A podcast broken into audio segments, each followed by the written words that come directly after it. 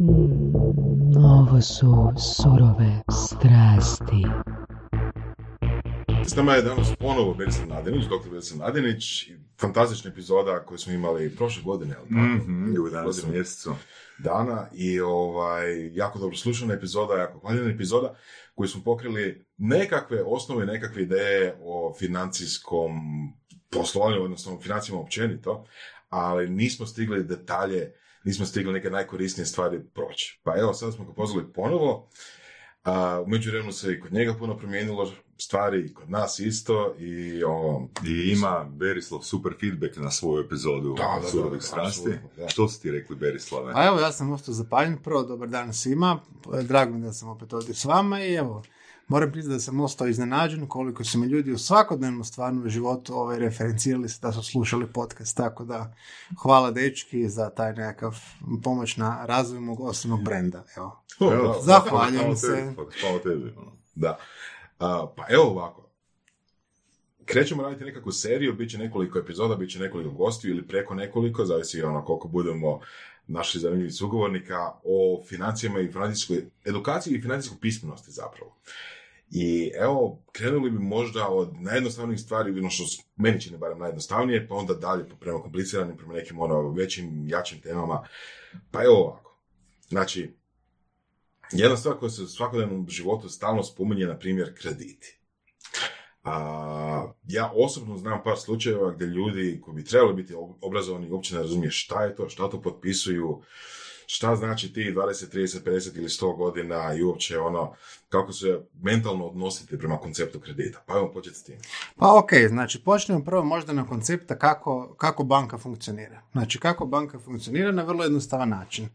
Znači, e, banka uzima novce od nekakvih štediša, koje mogu biti fizičke ili pravne osobe, uzima depozite, njima isplaćuje nekakvu kamatu na štednju, ali da bi ona mogla njima isplaćivati kamate na štednju, mora negdje zaraditi te novce. E sad, ako ste vi Lehman Brothers, onda biste te neke novce koje u njihovom slučaju ste posudili od drugih banaka, ne od fizičkih osoba, ne znam, Pere Perića, pokušali zaraditi spekulacijama na tržištu. To je sad vrlo kompleksna priča, ali ovako vrlo, vrlo najjednostavnija način e, opisa.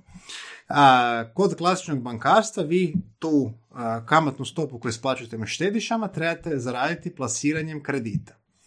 Znači, ukoliko vi nekome naplaćujete, na primjer, 1% a, kamatu na štednju, vi morate zaraditi tih 1% plus operativni troškovi plus vaša zarada na marži, na, to jest na kamatnoj stopi za kredit. Znači, kamatna stopa za kredit se, funkci- f- se formira od više dijelova, znači to je nekakav trošak nabave kapitala, to znači nekakvi operativni troškovi, to je neka vaša profitna marža i to je znači ne, cilj je skup elementa koji čine kamatnu stopu i koja je vezana znači sa izvorom Ok.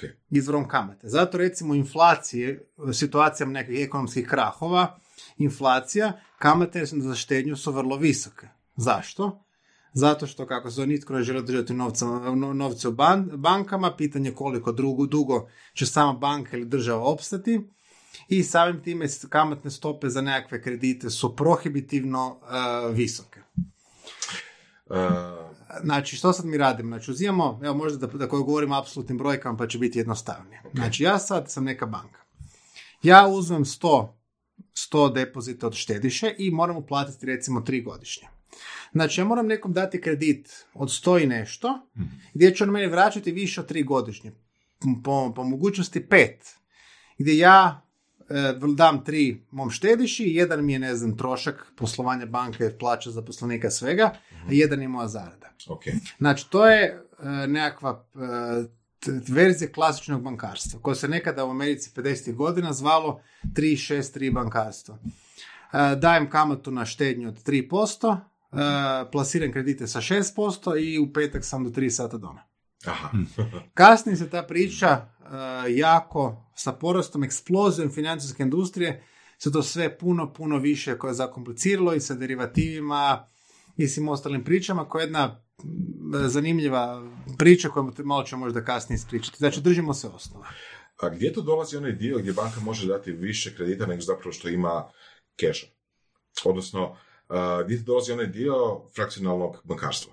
Da, pa znači vi sad, znači po, po toj logici da vi sad recimo imate nekakvih 100, u bilo kojem trenutku 100 depozita, imate, e, bili biste ograničeni, znači jednostavno fizičkim, vi biste bili samo nekakav fizički tre- trezor. Da, Znači vi sada, zbog... kao banka. Jel? Kao banka, znači ja uzimam 100, imam 100 novčanica i dao sam tih istih 100 novčanica nekome drugom. Znači, cijela poanta je da se omogućava nekakva diversifikacija rizikom i da u nijednom trenutku, znači se temelj nekakvog postulata još doba Firence, neće svih mojih, e, svi moji e, štediša doći po svoje novce. Znači, to se zove bank run. Znači, vi ste recimo imate sad 10 štediša po 100, imate 1000 novaca. Znači, vi trebate da držite 1000 nečega Tisuću Depozita, da. Recimo, na primjer. da, vi ste sad to plasirali nekakvim klijentima i vi morate imati neku razinu kapitala koja vam potrebna za poslovanje da se pokrijete od ovih Mhm. nekakvu razinu nekakvih likvid, likvidnosnih sredstava da kada neko dođe po moje depozit, ja sam došao po svoj depozit Mhm. i da pokrijete također neke troške od jednog od onih kojim ste dali kredit koji možda ih neće platiti. To je nekakav, e, to je taj koncept. Znači gdje imamo samo dio, e, očekivani dio sredstava na raspolaganju. Da, znači banka kod sebe drži taj očekivani dio. Znači očekuje Da, to odnosno je- dio onoga što misli da će ljudi povući, jeli, i plus da se pokrije neke troškove poslovanja i plus da se pokrije neke rizike ako mora odjeliti. To je, to je sad jedno jako, to je jedan dosta, znači u Ali principu, to se zove da adekvatnost kapitala gdje banka hrpe tih stvari koje treba imati, propisano od strane regulatora, Da, propisano temeljem neke interne procjene, mora držati kod sebe. da. Ali svejedno banka izdaje kredit otprilike koliko je, deset puta više nego što ima sredstava, ne? Ta, A, koje- ne, koje ne znači, znači, u principu ne koliko ima sredstava, koliko ima fizičkih sredstava. Fizički. Da, znači nije sad da vi izmišljate novce iz e, nepostojeće, znači to je negdje, to je ušlo u sustav, toliko je zašlo. Pitanje je koliko banka drži svojih nekakvih, pardon, krivo sam izrazio fizički, nego svojih sredstava da pokrijete priljev, odljev. Znači vi sad, nije da sad banka tipa, ne znam, uzima sto nečega, plasira tisuću. Ne? Banka uzima tisuću i plasira tisuću. Pitanje je samo koliko banka od toga zadržava za sebe sebe. Znači, vi ako ste uzeli od, ne znam, opet 100 od Pere, 100 od Pere Perića Dobro. i dali ste Ivanu Ivana, Ivanoviću 100. Mhm. Znači, ulaz, znači imovine i obaveze su de facto jednake, ali e, vi sad od to 100 ne možete uzeti od Pere Perića, on toga kupio stan. I on vama tih 100 plaća kroz 20-30 godina kroz ratu, odnosno glavnicu plus kamatu. Dobro. Znači, tih 100 je ušlo i 100 je izašlo van. Da, zanimljivo. Mislim, čitao sam neke materijale koji doslovno to povezuju sa um, kreacijom novca u smislu... Ne, ne, ne, ne, ne, ne, ne, znači banka ne može, banka mora plasirati, to je ista priča, ako se sjećate to što sam pričala o švicarcima, znači banka mora nabaviti novac, bilo posuđivanjem na tržištu drugih banaka, bilo, bilo kojim drugim izvorima financiranja, od, naj, kod u Hrvatskoj prevladava depoziti, a, i to se plasira, znači ne može banka plasirati novce koje ne postoje. Sam pitanje, znači vi sad dali ste te neke kredite, ti krediti koje ste vi dali, ne recimo da ih je tih 10 puta 100 tisuća nečega, Dobro. deset klijenta koji su recimo da tipični hrvatski primjer kupili stanove. Mhm. Znači, oni vama plaćaju, recimo nam plaćaju tri nečega godišnje kamatu. Znači, vi dobivate tih nekakvih 30, plasirali ste tisuću. I sad vama zatreba vaši, depo, uh, vaši štediše koji su dali depozite traže svoje novce natrag. Mhm. I ti novci su u nekim kućama. Ti novci su vezani za budući prihod vaših tih korisnih kredita koji vam plaćaju sad glavnicu i kamatu kroz mjesečne rate. I sad se pitanje koliko tih novaca koji su ušli i koliko vlastnih sredstava banka ima da pokrije neke neočekivane događaje. Bilo da ovaj uh, Ivan Ivanović koji je dobio kredit prestane ga plaćati ili bilo da Pero Perić koji je dao svoj depozit kaže dajte mi moj depozit sada, ne zanima me. Mhm. Kužim. E, Dakle, banka ne može dati veći broj kredita nego što Ne, ne, ne, ne može, da, znači- Nikako. novci koji ulaze u banku izlaze van Mhm. i onda biste bili to ono, tvornica novca. Dobro, ali štednja nije jedini resurs. Ne, nije jedina. Znači, možete posuđivati se, znači imate na zapadu banke koje postoje isključivo tako da posuđuju drugi banaka novce. To je neki kratkoročni rok. Recimo, Lehman Brothers je posuđivao, mislim da je bilo na rok od 7 dana. Zato su oni tako brzo propale. Jer ono, banke posuđuju međusobno novce na jako kratke, jako, jako kratke vremenske rokove. Oni su de facto za svoje operativno poslovanje koje je bilo više manje investicijsko bankarstvo, su se doslovce preko noći zaduživali. I kad je ono, zato su oni tako brzo propali. Da, kužim, da. Klasična banka kod nas propada bank runom. Do jednom trenutku svi svi štediše do, dođu po svoje novce. Mislim, kako se banka uvjetno rečeno brani toga? Znači, vi u principu, e, kad je, zato kad e, banka ima proizvod oročenu štednju, gdje pokušavate znači, ovaj, e, demotivirati klijenta financijskom nagradom, većom kamatnom stopom, da du- digne novce prije nego što isteko neki rok. I onda vi te novce možete uprihoditi i računati kad će on doći po njih. Znači, ako ja sad dam, ne znam, oročenu štednju na pet godina nekih svojih sto kao Pero Perić, banka pretpostavlja sa velikom pouzdanošću da Pero Perić neće doći po svoje novce i onda može ih upotrijebiti, ne treba čuvati sto uvjetno rečeno na ono na lageru, da se onako malo kolokvijalno izrazim, ako Pero Perić dođe i zatraži svoje novce. Također, pretpostavka je da neki klijenti stalno obnavljaju svoje oročene štednje. Znači, u principu drže neke novce, to je neka životna ili druga ošteđevina, banka će se uvijek pokušati motivirati da ti neki novci Ok. I šta se dogodilo onda sada kad su te kamate na štednje izuzetno male ili čak negativno u nekim zemljama? A, pa nisu kamate na, na štednju, mislim da još uvijek u ovom bankarstvu sa fizičkim osobama, znači retail bankarstvu još nisu negativne, ispravite me ako griješim. Mi, da. mislim da sam čitao Kamate na negdje... državne obveznice jesu. Ok, može se pobrkao to dvoje. Znam da sam čitao nekako članak, moguće da se pobrkao koji, koji točno proizvod. Da, kamate na, na državne obveznice jesu, što je po meni malo suludo, no, no poanta je što koji onda problem se dešava. Znači, vi kada imate preniske kamatne stope, znači, vama se ne isplati držati novac u banci, zato što imate niži od e, stope inflacije Da, i u stvari to je neki glorificirani depozit sa nekim malim da, prinosom. da, da. Mislim sada negdje 0,05% sam vidio negdje. Da. Znači, to mi je glorificirani depozit. Znači, više vam se možda uplatite da iznajmite trezor, ne znam, u nekoj banci držite tamo novce. I onda je poanta da novac sam po sebi traži veće prinose. I da vi onda kao nekakav, ili bilo kao fizička osoba, bilo kao nekakav fond ili ne da Bože neki veći entitet, tražite neke, neke kako se zove, vrste investicije koje će vam dati neke veće novce. I onda se izlažete možda nekom većem riziku. Možda recimo vi sad sjedite, evo primjer, vi ste možda neka osoba, imate neku uročenu štednju banci, doprinosom, ne znam, 0,1%, niste zadovoljni, pa moji novci gube vrijednost, jer ne znam, zbog veće puno inflacije u eurozoni, ja ću spekulirati sa Bitcoinom. I onda ste na vrhuncu ovoga babla, ste kupili Bitcoin.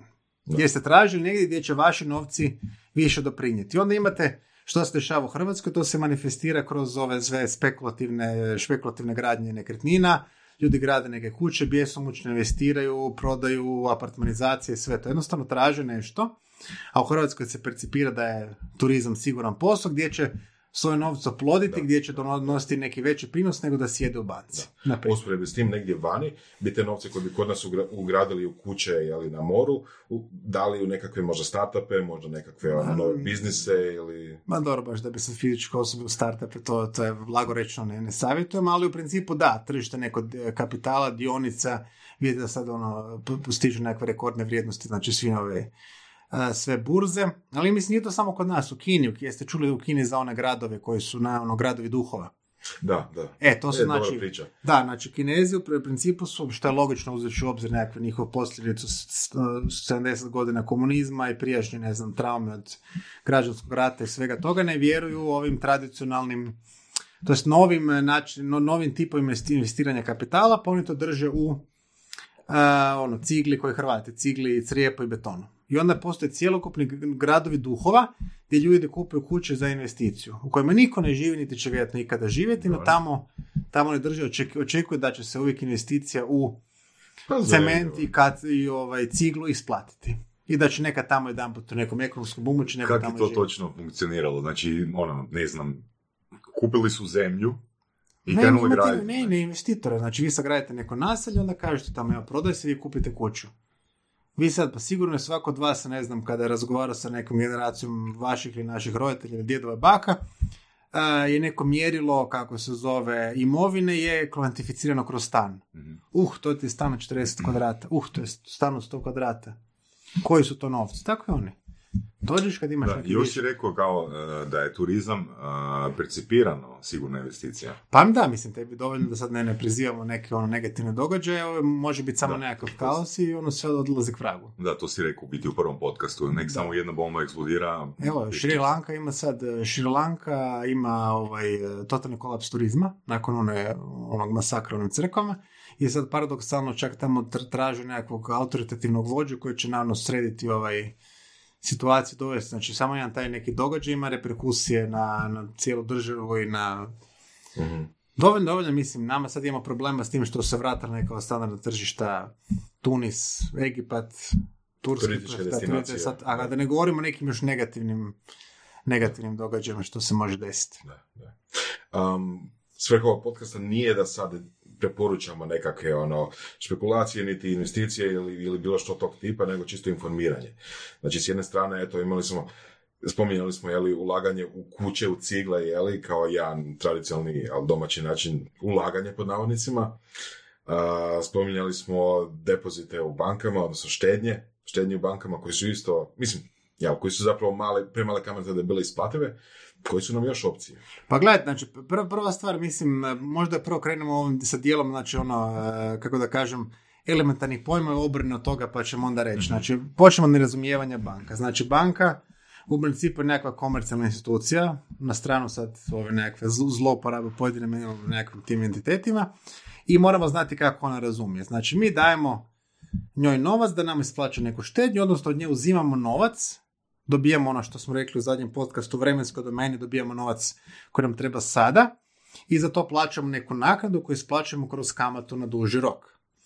U principu još Neil Ferguson je pokazao korelaciju između razvijenosti pristupa financijskim uslugama i nekakvog e, relativne socijalne mobilnosti stanovništva, to znači ukoliko nema nekakve banke, ljudi će naći još puno, puno gore alternative na zelenaši, nekako posuđivanje, znači krepe nekih drugih opcija. Bitcoin. Pa recimo i to, da, mislim. Da. Mislim, pogledajte zemlje u kojima je on najrašireniji, znači, ne znam, Ukrajina, Rusija, tako dalje, svi koji su podložni nekakvim stresovima, da ono koriste nekakav kao Bitcoin kao način transfera imovine, pohrane i tako dalje. Nije baš neki ono shining endorsement. Znači, zaključak je tu za ovaj dio, banke su dobre. Ma ne, nisu dobre, mislim dobre. Banke su komercijalni entiteti. Nisu dobre, nego samo zna se, nije, nisu neki evil mastermindovi, mora se znati što je banka i koje usluge nudi. To je jedan problem, recimo, je u Hrvatskoj potpuno, što se, pogotovo sad u zadnjih dva tjedna se čak pokazalo medijima, nerazumijevanje koncepta kredita. Znači, kredit, mislim, evo možemo čak dati jednu malo povijesnu degresiju, zašto se to desilo. Znači, uglavnom, bivša nam država Jugoslavija, koja uopće nije bila, kažem, niti takav nekakav ekonomski wunderkid kao što je prikazano u medijima, o tome bi se dalo jako puno razgovarati. No, poanta je da je 80, znači, taj na usp- relativni komparativni uspjeh u odnosu na ostalih zemalja iza željezne zavise je bilo što smo mi bili u, kao Jugoslavija u Marshallovom planu, ostale zemlje, SSR je pri- prisilio ostale zemlje da odbiju Marshallov plan, tu smo i dobili nekakav taj industrijski rast, no početkom 80-ih ono the wheel started coming off. Znači stvar se počela raspadati, došle su e, visoke cijene regenata, e, redukcije struje, totalni kolaps državnih financija. Da. I između ostalog jedan element se pojavio da se država počela bjesomučno zaduživati na zapadnom tržištu e, kapitala. Znači uzimati kredite u devi- stranoj valuti, u devizama. To su čak i Ameri malo podržavali zato što su i komercijalne banke zapadne koje su paradoksalno, kako se zove, kreditirale a, zemlje istočne Europe u drugoj polovici 80-ih, rekli super, komunistički režimi su najbolji platiši, oni uvijek mogu iz, iz, iz, izmusti dovoljno novaca od stanovništva. I onda je, recimo, istočna Njemačka imala takav sličan sustav, samo što su oni bjesomučno subvencionirali cijene e, robe široke potrošnje njihove proizvodnje u trgovinama. Bivša Juga se odlučila davati kredite bez val- valutne klauzule. Znači, imali ste, stanje hi- hiperinflacije, vi dobijete nekakvih milijun, nekakvih, e, ili milijar- koliko milijardi dinara, sa protokom vremena, kako nema valutne klauzule, vlada hiperinflacija, ta rata kredita postane zanemariva. I ljudi su kao vidjeli da je taj o, super, znači ja dignem kredit, dobijem neke novce, kasnije ništa ne otplaćujem. Trebam izdržati samo prvi godinu dana dok mi inflacija ne pojede to kasnije ta rata na razini, ne znam, e, kutije šibica. Da. I onda su ljudi uzi- uzimali ono bjesomučno kredite, to nisu bili krediti, to su bili novci posuđeni sa zapada koji su ko jedan divovski, ne znam, uljanik, ono ulja- uljanik na entu potenciju, bi jednostavno bili ono skurivani na velikoj peći, ljudi su kupovali, ne znam, od nekakvih skupa robe široke potrošnje, gradili vikendice, gradili kuće na moru i tako dalje. To je ta dio te generacije koje kaže, e, ono, mi smo izgradili vikendice, mi smo Je, da. izgradili kuće na selu, da. Sa posuđenim američkim novcima. Ne novcima koje je vama dala vlast, nego je posuđeno od, ne znam, Chase Manhattan banaka, konkretno, drugih zapadnih banaka. I to opet oni druga, da nekakva, ono, druga polovica 80. godine. Tu je ostao jedan vrlo opasan koncept kao kredita, kao nekakve subvencije. I koliko ljudi, e, mi smo bili jako vješti s kreditima. Ma ne, krediti su posuđivanje novaca za neku cijenu nekakve kamate koje plaćate. Kako, kako govorimo o vještini? Druga stvar, ne znam, ako se on smatra što je tada on bio de facto subvencija narodu da se smiri, pa onda ja sam sa novcima koje sam dobio države, ne znam, pametni nisam ih, ne znam, zapio i zajo, nego sam sagradio nešto, pa to kasnije nosi dodatnu vrijednost. Taj koncept se preslikao i poslije raspada Jugoslavije. Vi ste 90-ih imali u mnogim hrvatskim bankama koncept bespovratnog kredita. Da. To, je To nije kredit, to je subvencija ili ne znam, to je poklon, to je dar. Vi sad imate to, evo vidjeli ste u medijima što je bilo prega s ovim kreditima za ove razvojačene branitelje. Da. Gdje opet država doživljavala kredit kao subvenciju. Znači, evo ti neke novce, ne trebaš ih vraćati, mi ćemo se praviti da ih ne vlačiš, to ti je subvencija. Ok, to je funkciju, mislim, to je bio nekakav koncept 80-ih, 90-ih i sad, ali to ne funkcionira sad sa komercijalnim bankama. Posebno kada smo mi, ne znam, e, kada su strane banke preuzele tržište, kada vi više nemate tu političku većinu slučaja vezu, gdje vi možete nekome nešto narediti, i jednostavno, to se mora platiti. Znači, nije zla banka kod mene traži ovaj, e, neke novce, ne, on jednostavno slijedi svoje komercijalno poslovanje. Mi smo te nešto dali, ti izvoli to vratiti natrag. E, druga priča što se to nije 80 što nije, ne znam, a mada neke naše političke opcije bi htjele povratak u to doba, da se sve nacionalizira, da se opet lopatama bace novci, da opet završimo sa redukcijama e, struje i ostalih energenata. Da. Tako da to je problem. Znači sad, još jedna stvar kao potpisujemo neke ugovore, da. Znači svaka banka kad vama daje neke novce, vama kao, ne znam, Ivanu Ivanoviću da nešto ih upotrijebite, mora se osigurati nekako. Znači, neće vam davati na temelju vaše, kako se zove, ne znam, lijepe boje, boje oči ili što tako, nego će provesti neku procjenu kreditne sposobnosti. Znači, u slučaju da je riječ o stambenom kreditu, oni žele neku nekretninu u zalog. Nađu će nekretninu koja se, koju vi kupujete. Tako da de facto nekretnina koja, koju vi kupujete nije vaša, nego je bančina, sve dok ne, ne isplatite zadnju ratu. Što je još naj, e, najzanimljivije, to je uistinu pravi koncept u islamskom bankarstvu koji zabranjuje znači uzoru, odnosno kamatu. Gdje vi imate nekoliko koncepata za obilaženje koncepta kamate, jer je jedan od tih koncepata da vi kupujete svaki mjesec, ne znam, tipa jednu šestotinu vaše kuće od banke. Što čak možda i bolji koncept, jer bi onda možda ljudi shvatili da nisu kupili stan, nego da ga Rentaju, odnosno dokupljuju ga svaki, svaki mjesec. da. Znači imate umjesto jednog kredita, ne znam, tipa na 20 godina koje je 240 rata i svaki mjesec Da. kupujete jednu 240 vaše kuće. Da, super, na papiru totalno zaobiđen koncept kredita. Da, ali to bi bilo jako, jako zanimljivo da, ovaj, da ljudi bi možda Da, imali taj... psihološki, Da, da, ono, i niko ne da, gleda da. što u zemljišnim knjigama piše, znači ovaj, neka zabilježba.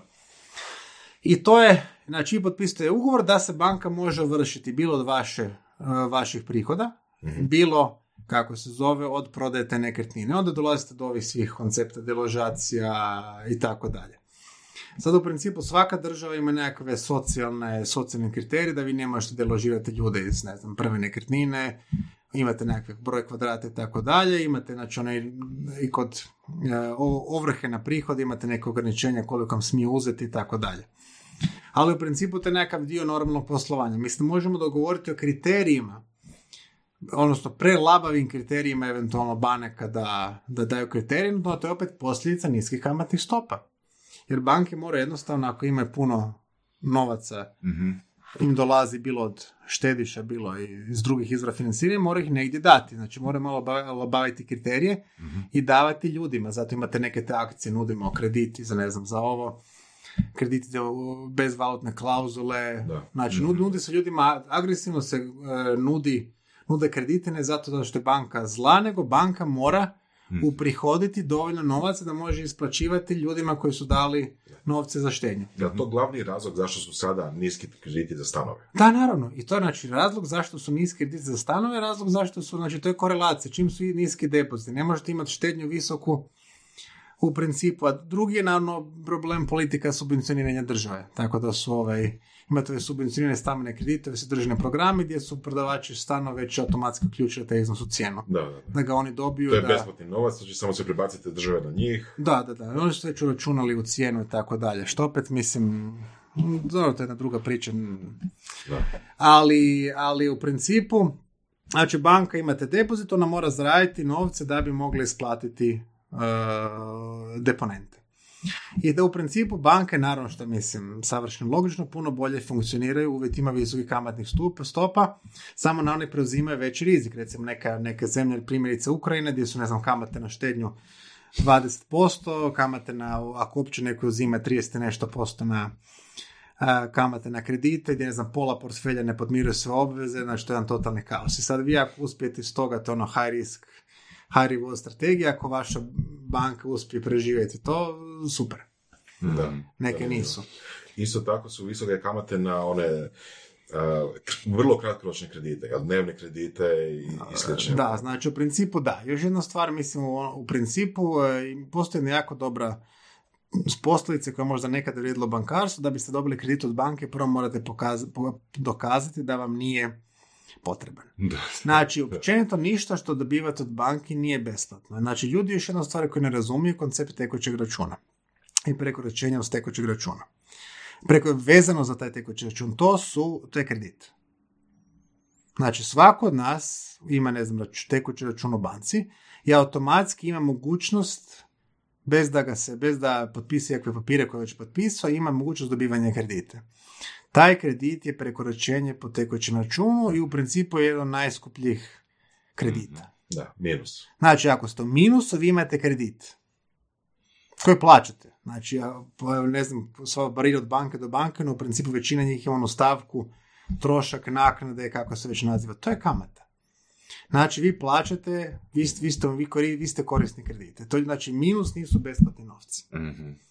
I opet također u Hrvatskoj dosta se pojavlja, to se vidi po slučaju da ljudi na, na svojim, a, dosta slučajeva ima gdje ljudi na svoju štetu misle da su nekakvi financijski magovi, pa iz šupljeg u prazno, ne znam, desetog mi dospijeva kreditna kartica, pa ću dignut gotovinac, pa ću to zatvoriti, Da. pa ću nakon toga ovdje dići minus, pa Znači ću, ne znam, ne, to, to su abnormalni gubici. Znači, vi recimo od vašeg nominalnog iznosa, na primjer plaće, vi izgubite 20 do 25%, ponekad i više, ovisno o razini Opa. magije, pod navodnicima, sarkastično sam to rekao, koju ste upotrijebili.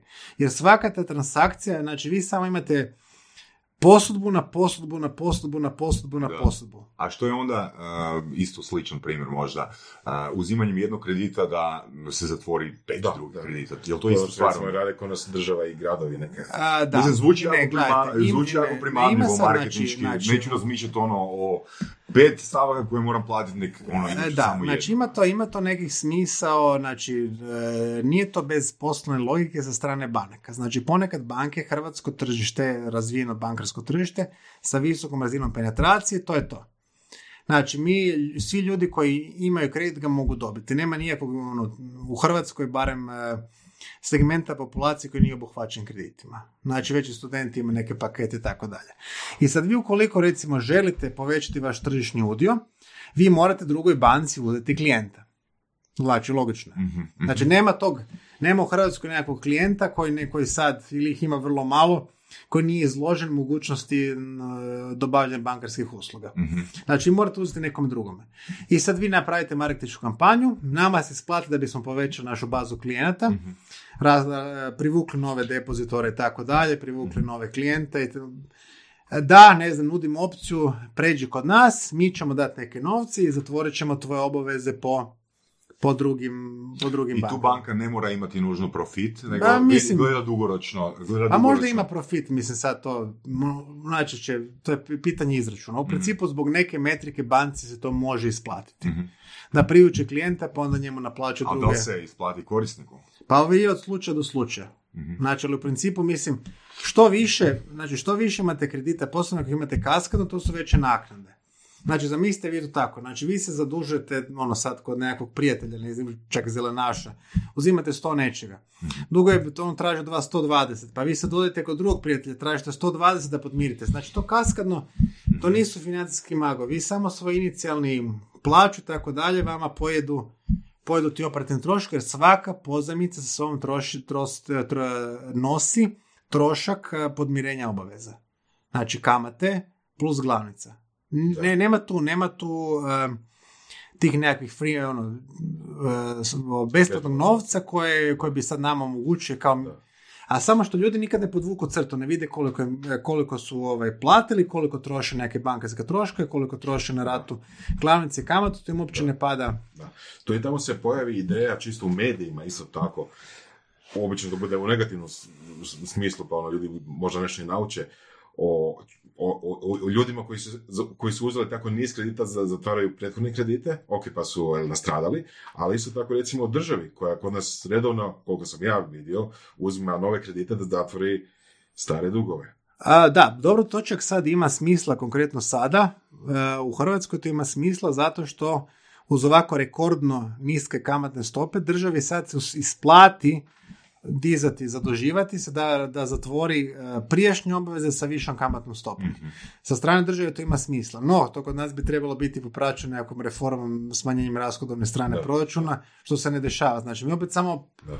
preživljavamo. Ima, imalo bi, to jest ima smisla, ali to je samo jedan dio priče. Znači, to bi trebala biti neka šira, šira ovaj, em, re- reformatorska da. politika. Znači, znači, glavni cilj je zašto je bitan rating države od strane znači, ovih kreditnih kuća, to e, regulira cijenu koliko se država može, može zaduživati. Odnosno visinu kamate. Visinu kamate, da. Jer što, ako se ne, vi se možete zaduživati vani, prodajem nekakvih državnih, znači prodajem nekakvih pa, vrijednostnih papira, državnih obveznica, na primjer, ili se možete zaduživati na interbankarskom tržištu.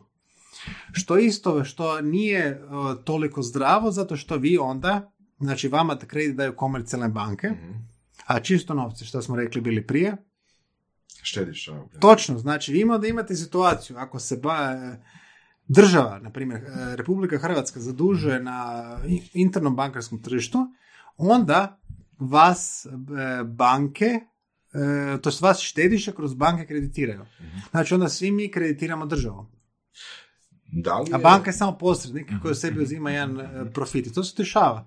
Znači banke ili kupuju na aukciji trezorske zapise države, Mhm, mhm. sa novcem štediša kreditiraju kredit države ili daju nekakve te posebne, posebne ove Ok. aranžmane. Da li je to ono što se u terminima zove unutarnji dug i vanjski dug? Da li je to to što si sad opisao? Znači, unutarnji dug je ovaj dio koji se država zadrži od eh, svojih banaka. Da, recimo, da, u principu da. Znači, sam bi, mora, se još razlikovati tipovi duga koji su vezani za valutu. Znači, uvijek u principu ključna stvar koju država mora raditi je takozvani balance of payments. Znači, koliko, koliko ona usluga, to je koliko roba i usluga izvozi, koliko uvozi. Mhm. A mi smo uvijek znači, u negativi, znači mi više toga uvozimo, ma- manifestirano kroz stranu valutu, nego što izvozimo. I također, znači, taj sam, kažem, zaduživanje na vanjski dug je više manje problematični, uvijek možete lokalni dug u ekstremnim slučajevima riješiti nekakvim dekretom ili tako dalje, doći sad kad smo u EU, ne možemo više ništa toga, ali gledamo općenitim situacijama. A, problem općenito s tim zaduživanjem je što znači vas sami građani kreditiraju, banke uzimaju taj postotak, opet smo rekli, znači profit plus depozit plus kamata, Da. manipularno, znači ako se banci usplati uzimati, kupovati državne obveznice ili na neki drugi način kreditirati državu ili njene Mhm. entitete lokalne uprave, samouprave u državnom vlasništvu, to znači da ta priča nešto s njom, s njom ne valja. A kažem, nije to samo država kao neki entitet, imate tu hrpe nekakvih e, jedinica lokalne uprave, samouprave, državnih poduzeća koji su svi proizašli iz države, kao što vidite u slučaju ovih brodogradilišta, povezani na državu, da zato što ona preko njih daje, njima daje garancije koje se onda aktiviraju u bilo kojem slučaju negativno poslovnog. Znači nije to samo država kao Republika Hrvatska, Ministarstvo financija, nego i sve, Mhm. svi entiteti kojih ima ho, ho, ho, ho, I I, njih- nisu, i nisu baš javno vidljivi. Da. I svaki od njih pojedinačno može odlučiti Točno. da se, evo, da uzme loš kredit, eh, da zamrači novce. Znači, ne, ne, nije, nije da uzme loš kredit, nego da ne prestane podmirivati svoj kredit, a kažemo, banke su uvijek uvjetovane nekim tim poslovanjem, postoji taj nekakav mogli bismo reći so- socijalni političkih e, pritisak da banka pomaže lokalnoj zajednici. Lokalna zajednica se zove kreditiranje lokalne uprave i samouprave, ne, ne pomaganje, ne znam, ljudima na... Da, konkretnim ljudima. Da. Da, i tako onda imate te znači, koncepte kada se banke više više izlažu jedinicama lokalne uprave, državi, što je sve super dok, dok stvar funkcionira. Mhm. Ako implodi- implodira, onda, onda kaskadno e, implodira. Jer mislim, koja je poanta vezano za bankarstvo? Ovo što smo rekli na 363 bankarstvo, depoziti, banka, koris- korisnici kredita. Znači, banke u principu ne propadaju na poslovanju sa fizičkim osobama. Osim ako dođe do ban- bank crusha. E, pa da, ali bank crash do, je izazvan nečim. Znači, kad, znači, ba- banke u principu, kada klijenti prestanu podmirivati sve obveze, nikada recimo stambeni kredit, to jest, e, nikada ne pucaju svi na isti dan, na isti mjesec, na isto polugodište, znači to je nekakav simptom krize koji se manifestira kroz neko druže, duže razdoblje. No korporativni klijenti, recimo država, veliki korporativni klijenti koji možda definiraju industrijsku proizvodnju u Hrvatskoj HHM KHM, kada oni puknu, onda to ima puno veće reperkusije. Mm. I to onda binarni događaj kao ono make or break može, može banku. Da. Znači teoriji, pukne. Znači, ja veliki klijent može povući banku. I da, ili ne samo ban, ban- banku ili cijeli, cijeli financijski sustav. Mislim, to smo imali skoro mi u Hrvatskoj. Mhm. Pa jesmo, da. Znači, jedan, Mm. tako da, jedan, jedan pukne i onda na to ima kaskadne, znači na sve njegove Mhm. dobavljače, na banku, a koliko bi trebalo Ivana Ivanovića ili Pera Perića puknuti da bi to Mm. da bi se to desilo i baš da svi, da cijeli nekakav ekonomski ciklus u Hrvatskoj stane sutra na razini fizičkih osoba.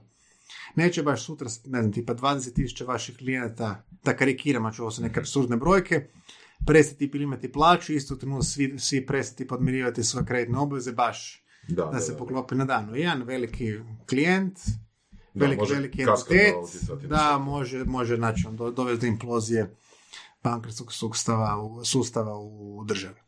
To se desilo, mislim, imate svojeg primjer nekih propasti velikih banaka koji su bili na zapadu, Dexia banka u Belgiji, imali ste problema još ono kad je Nick Leeson uništio ovu Berings banku, znači ili nekako nepromišljeno trgovanje ili kriza ili kolaps nekakvog entiteta kao što je na primjer Enron u SAD-u ima velike, puno veće posljedice nego što je. Jer uvijek diversifikacija rizika je puno bolja.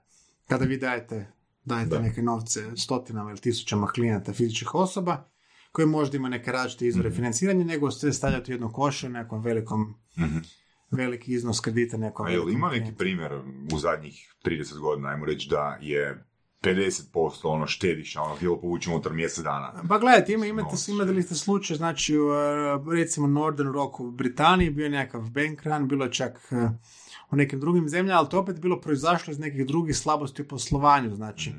Ili možda neke ratne okolnosti. Imali ste u Grčka je prvo, prvo morala da zaštiti bankarski sektor krize 2008. uvesti, znači zabranje dizanja više od 20 eura, čini mi se, na bankomatima da spriječi taj bank run. Mhm, mhm. Jer po toj logici bi htjeli povući novce. Znači, to je jedna još dodatna mjera opreza. ne? Da, Argentina je dvije prve imala isto, čini mi se, zabrano podizanje depozita, ali to su uvijek nije, nije, nije proizašlo iz same, nego iz kolapsa cjelokupnog ekonomskog sustava. Mhm.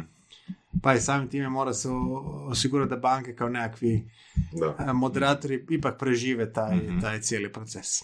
Da. Sad bi neko rekao kao ono konspiracy teorija, e da, banke su zaštitili, a narod neka pati. Pa nije, nije u principu, znači ono što su, e, možeš recimo o, o onom TARP programu SAD-u razmišljati o tome, no pa onda su svi ti novci što je tada intervenirao, e, kako se zove, što su intervenirali Fed e, u banke, sve to je bilo kasnije vraćeno, to je bilo kao pozemice. Ok, znači, stvarno vraćamo se? Vraćeno, da.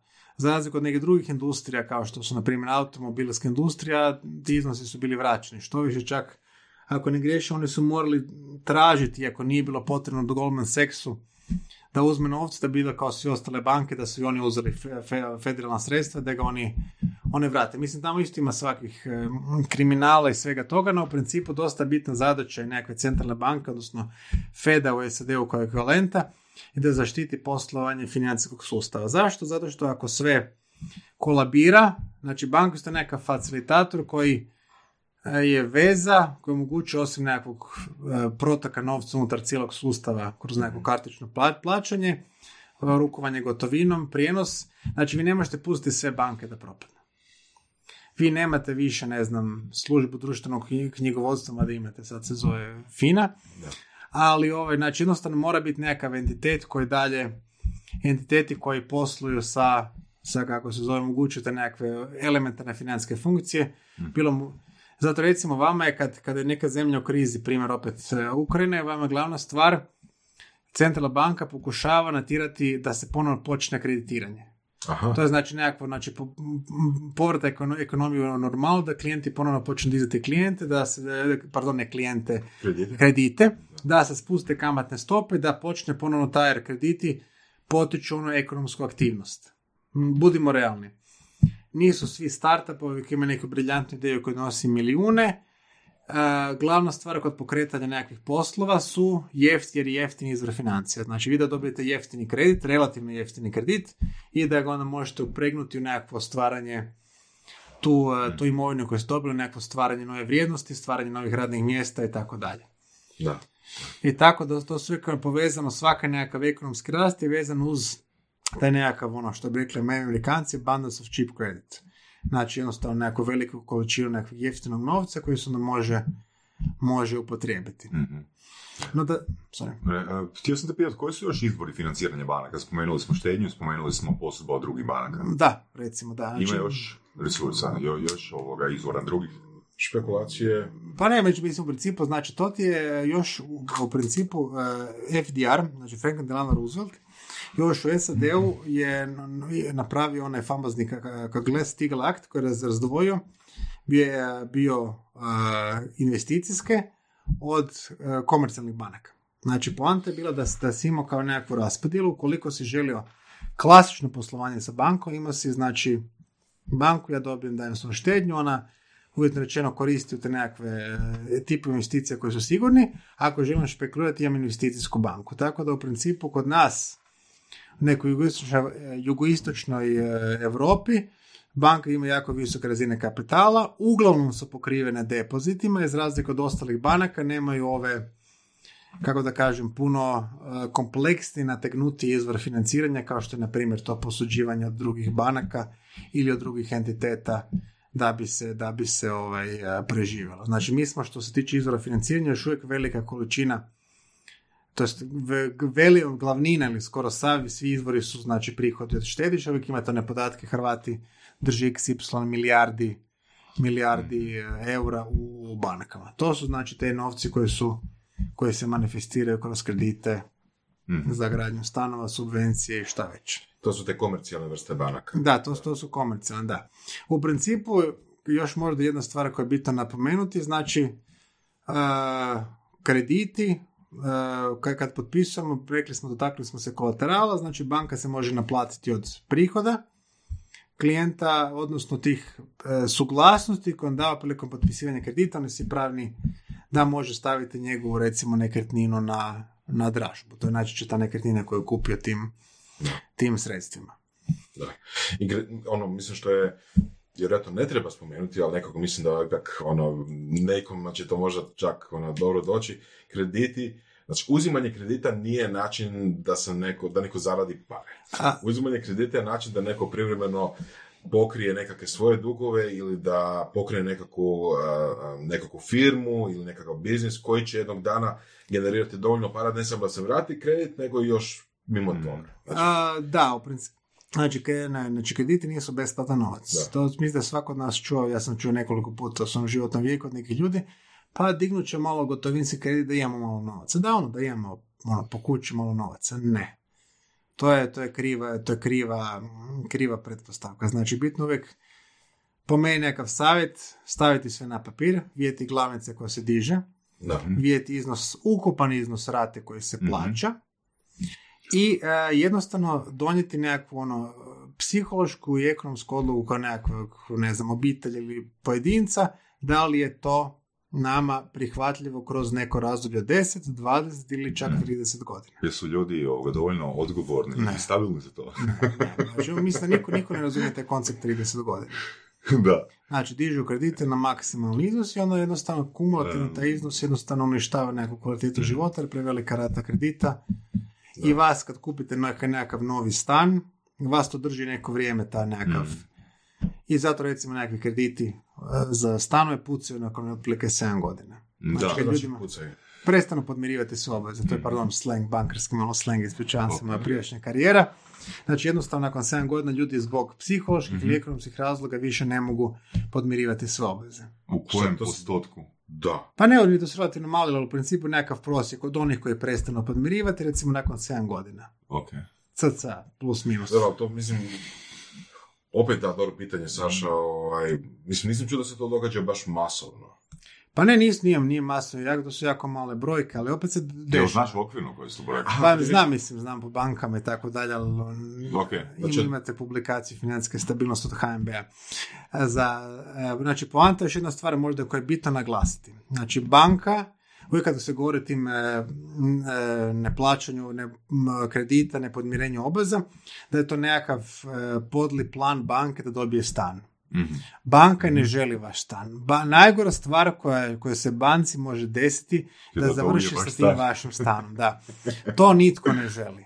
A najmanje banka. Da. To je samo tlak. Jer zašto? Vi to gledate iz perspektive. Znači, banka je dala sad okrenimo taj uvjetno rečeno nekakav koji može biti u nekim slučajevima, na većini slučajeva nije nekakav srce drapateljni postupak postupak e, ne znam e, e, pljenidbe nekretnine i prodaje na tržištu. Znači banka banci to samo tlaka, ne zbog nekih operativnih, nego i financijskih razloga. Znači, vrlo, recimo, vi sad plaćate svoj, svoj ratu kredita i zbog nekog razloga odbili ste ili ne možete više podmirivati svoje mjesečne obveze, ne možete plaćati ratu kredita. Nakon tri mjeseca, kada ste u kašnju, na primjer, više od 90 dana, kada vaš iznos kredita pređe određeni prag, vaš e, iznos neplaćenih rata, odnosno dospjelog duga, banka s va- vama e, uđe u nekakav dijalog, prvo neke opomene, još prije toga dolaze razgovori, možda neke ponude reprograma i tako dalje, a sve to košta. Mhm, mhm. Ti razgovori, ljudi koji samo razgovaraju, nakon toga ukoliko vi niste, ovaj, e, niste ko- kooperativni, postoje nekakvi sve tvrđi, tvrđi pristupi Koji košta. koji košte, sve to košta. Znači, Baš pravni mislim- sve to košta. Mislim da će ljudima biti puno jasnije ako, a, ne znam, hipotetski ono kažemo, znači koliko je zapravo banci skuplje preuzeti nekretninu nego Da, ne kao- znam, da, da taj kredit bude... Da, to je, to, je on, to je ona priča, znači no, banka to namjerno da, da banka Da. da. bi se dokopala tvog stana, ono, možeš misliti, je poduzela nekakvu manipulaciju svjetskim financijskim tržištem. To znači nosi se neke troškove, odvjetničke troškove, Mhm. povlačenje po sudovima, ročište. Da ne govorimo o nekom reputacijskom riziku da ste vi u dnevniku kada vas tamo, ne znam, Mhm. nekog izvlače van iz neke nekretnine. I onda nakon svega toga postupka, e, pretpostavimo da je uspješan, banka je završila sa jednom od desetaka tisuća stanova koje se ko- konkretno sada grade u RH, koji ima neku reputaciju da je znači, uzet od nekog pojedinca i onda ga je ona banka mora prodati dalje. Mhm. Jer ne želi naravno opet držati na svojim knjigama jer sve to košta. Prema tome, Da. Znači uzimanje vašeg stana je zadnja stvar koju, ne, koju neko želi napraviti. Da, mislim, uh, sad nisam 100% siguran jer smo se dotakli te teme na prvom podcastu ili na predavanju još. Ljudi često imaju uvjerenje da banka želi naš keš, a ti si da želi go- gotovinu. Ne, znači, A, a ti si onda dao primjer, možeš... znači banka, e, banka mrzi poslovanje s kešom. Mm, Znači, zašto? Zato što to sa sobom proizlazi e, veliki problemi. Naravno, ima jedan, jako zanimljiv pa, pod skup koji se pojavio zadnjih godinu dana, ona epidemija bankomata na turističkoj obale. Što Da. sad ljudi uzimaju, znači muzu stranaca da stavljaju one bankomate sa velikim naknadama, pa je tu nekakav, tu je nekakav poslovni model tog profita na strancima. No u principu banka e, e, operacija sa troškovima, je, sa kešom je veliki trošak. Tu imate znači mreže bankomata koji koštaju. Opskrbljivanje bankomata i morate platiti neku ili bančino osiguranje ili osiguranje od e, a, ne znam, treće da razvozi novce, punite bankomate, novci se voze u poslovnicama, to se sve pljačka. Pa imate znači rizik od nekakvog ljudskog, e, lju- e, nekakve štete po nekakve ovaj, osobe i imovinu.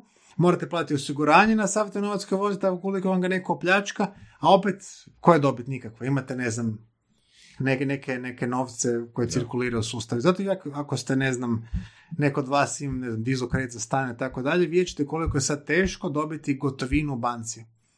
Uvijek će vam doći za neki relativno mali iznos reći najavite se za četiri dana pa ćemo mi nabaviti gotovinu. Mhm. Znači, nema sad više ono u crtanim filmama prije 70 godina neki trezor s nekim velikim iznosima. Znači, banci je ono rukovanje kešom košta i ne donosi, ne donosi ništa. Mhm. Što je zapravo paradoks, recimo, postaviti skupi bankomat negdje na moru, jeli, i onda taj operator bankomata vuče veliku naknadu sebi, umjesto da recimo kafić ima plaćanje karticom koji ima puno manju naknadu od tog bankomata. Jel? Da, ali to je, to je, Ali to je posto- druga stvar, Pa mislim, gledaj, gledaj, to je opet... Bizarno je. Ne, nije bizarno, to je opet odvojena dva poslovna modela koji imaju priču. Znači, ovaj, da je neke osobe koje postavljaju entitet koji postavlja bankomat, ima poslovni model eh, pelješanja stranca na visokim kamatama, Da. to s visokim provizijama za dizanje gotovine. Da. A, taj nekakav eh, obrt, eh, kafić, birc, posluje možda u sivoj zoni prima cash only samo da može zamračiti dio prihoda. Da. Znači, sa dvije strane oba dva entiteta imaju svoj poslovni plan, kakav god da bio, nemoralan, moralan, prijetno prvo, a i funkcioniraju. Znači, u simbiozi. Da, bilo bi lakše da vi peglate karticu, što je jedna od prednosti sad, de facto, našeg ulaska u Eurozonu, što vama sada, kao nekakav član Hrvatske koji je članica Europske unije, vi u Europi više ne trebate misliti na bankarske naknade. Kada se plaćate karticom. Sigurno ste već bili u nekim zemljama gdje niste ni vidjeli uopće nijedan, nijedan euro fizički u Europi vam nije prošao kroz ruku da ste negdje bili. Da, da, da, znači. jasno. Da. Iako zanimljivo je što različite države, odnosno ljudi, stanovnici različite država imaju drugačije percepcije o uh, ili drugačije želje da koriste keš u odnosu na kartice. A da, recimo, ne znam, tipa, kad tradicionalno Austrijanci su jako nepovjerljivi prema karticama, imaju još jako veliki postotak keša, no s druge strane pokazalo se, recimo, mislim, keš je jako dobra stvar. Pogledajte, imate sad primjer, eh, primjer ovih eh, protesta u Hong Kongu, gdje je Kina automatski iskoristila svoj leverage na financijskoj industriji da, da ovaj, spriječi, znači, dolazak na proteste, ne možete kupovati karticom, ili kad kupujete karticom, ne znam, kart- eh, kartu za metro, onda oni znaju, gledaju financijske zapise da vidite na proteste. A da? To je dosta distopijski Mhm. orijentirano, tako da kad pogledate malo ko je driver e, ekonomije, cashless ekonomije, to su vam nisu neke toliko kao Švedska zemlje e, nekakve progresije, nego dosta diktature, recimo Indija, Kina, koje žele povećati kontrol nad svojim stanovništvom. Da. Da, interesantno. Ali Da. zanimljivo da si baš spomenuo Švedsku. Švedska je jedna od zemalja koja ima skoro, ono, mislim, ogroman, tipa 90 nešto posto uh, cashless Da. transakcija. No dobro, do, do, Švedska također ima tu tradiciju tog lut- luteranizma i tog nekakvog socijalnog to- to- totalitarizma, totalitarnog pristupa. Da, ovaj, znači, gdje postoji ta nekakva međusobna kontrola koja je doprinijela tom nekakvom e, svjetonazoru da se ja nemam ništa skrivati kao pojedinac. Ako pogledate recimo u Nizozemskoj ili u Švedskoj, zemlje s tom protestantskom tradicijom, nema, e, nemaju ovih e, zavjesa na kućama. da, da, da. To je zato što ja ništa ne skrivam, ja sam spreman bio pokazati e, svima baš- što se dešava u mojoj kući. Baš i uočivo, da. No, s druge strane imate eksploziju na cyber kriminala. Da? Da. Pa naravno, kad krim- kriminalci vas ne mogu pljačkati na cesti, ne nosite keš, Mhm. hoće se opljačkati na drugi način. Čekaj, to misliš na tipa ono, uh, hakiranje bankomata, odnosno skimanje kartica, ili misliš baš ono doslovno tipa skemove, ono nigerijski princ šeme i tako A, sve, ali recimo jedan od ingenioznih načina koje, koje sam ja vidio, mislim nije ne osobno, ali ono, to je u ovim ljudi koji se bave riskom i legendarna strategija, nošenje POS uređaja u, u ovaj Aha, u POS džepu uređaj u džepu, da. Dobro. Znači ja imam neko POS ure- uređaj nekog Dobro. entiteta. I svi imaju sa sobom contactless kartice, Ok. A, koje dobro. za neku, neki e, Aha. mali iznos, kod nas recimo 100 tipa kuna, 50-100 kuna, se ne, ne traži autorizacija pinom. Aha. Ja samo, znači, podesim ovaj POS uređaj i prolazim pored ljudi u podzemlju. Vodiš u tramvaj, da, da, da. Da. Ali je to dosta riskantno, mislim, to je elektronski trag, znači ima se trag da je taj jedan jedini POS uređaj, taj beskontaktni POS uređaj skima, mislim, skimao, um, oštetio e, ne znam, sto ljudi u, ne znam, stanici podzemne željeznice ili nešto tako. Pa dobro, ako ste neki kriminalni sindikat, onda sigurno imate neke shell kompanije, neke fiktivne, to se može... Da. Da. Da, vjerojatno ima, da. Dobro, mislim, ali taj novac koji se preko pos- uređaja uh, skina, odnosno prebaci, isto sjeda na neki... Pa da, ali kažem, onda morate imati Da. malo za- za- zatvorenu priču, nekoliko tih ono... Dobro, jel nas možeš naučiti kako da mi to napravimo? A ni- ni- nije, nije baš tolika ovaj... Čisto onak, kao jedan od eh, modela eh, jedna financiranja stvar projekta je- surove strasti. Još jedna stvar koja je možda ovako kontraintuitivna, e, što je možda ovako bitno, mo- možda malo paranoično, ali najriskantniji za vas kao pojedince kad poslujete s bankom je ljudski faktor. To je osoba koja, koja razgovara s vama. Koncept osobnog bankara. Mhm. Znači, puno bolje je e, vaš odnos sa nekom bankom držati na razini e, tokena internet bankarstva, da ne ulazite u fizičku dimenziju poslovanja. Mhm. Fizička dimenzija otvara rizik. Kakav? Pa bilo kakav. Znači, s druge strane, vama fizička osoba od krvi i mesa. Dobro, meni se to čini da je to malo prebacivanje rizika s jedne strane na drugu. Dobro, Ne, ne, nam ne, ja vam kažem, znači, koji u principu, rizici? pa recimo, pogotovo ako imate neke roditelje, ljudi starije životne dobi, uvijek bude jako se čuvajte e, srdačnog osobnog bankara. Mhm. I pogotovo kada neko vama izlazi u susret, kršeći neka pravila, jer su vrlo korektni i dobri. Znači, mi imamo tu tradiciju, kao narod, naslijeđeni još od komunizma, socijalizma, turaka, koga se već, da se s problemi rješavaju na osobnoj razini. Znači, imate osobni kontakt. Vaši, ne znam, roditelji, e, moja osobna bankarica mi je sredila to, ona je ponudila Mhm, mi to, mhm. ona je to, znači ja rješavam svoj problem na nekoj razini personifikacije. Imam e, čovjeka koji mi to rješava, imam vezu. Mhm. Ne, ta osoba koja tamo sjedi u nekom odijelu sa ko uniformi, čita nešto sa ili iz neke skripte ili iz nekog displeja. Kao i, ne znam, trgovac s rabljenim automobilima ima neka diskrecijska prava, ali koja su vrlo limitirana.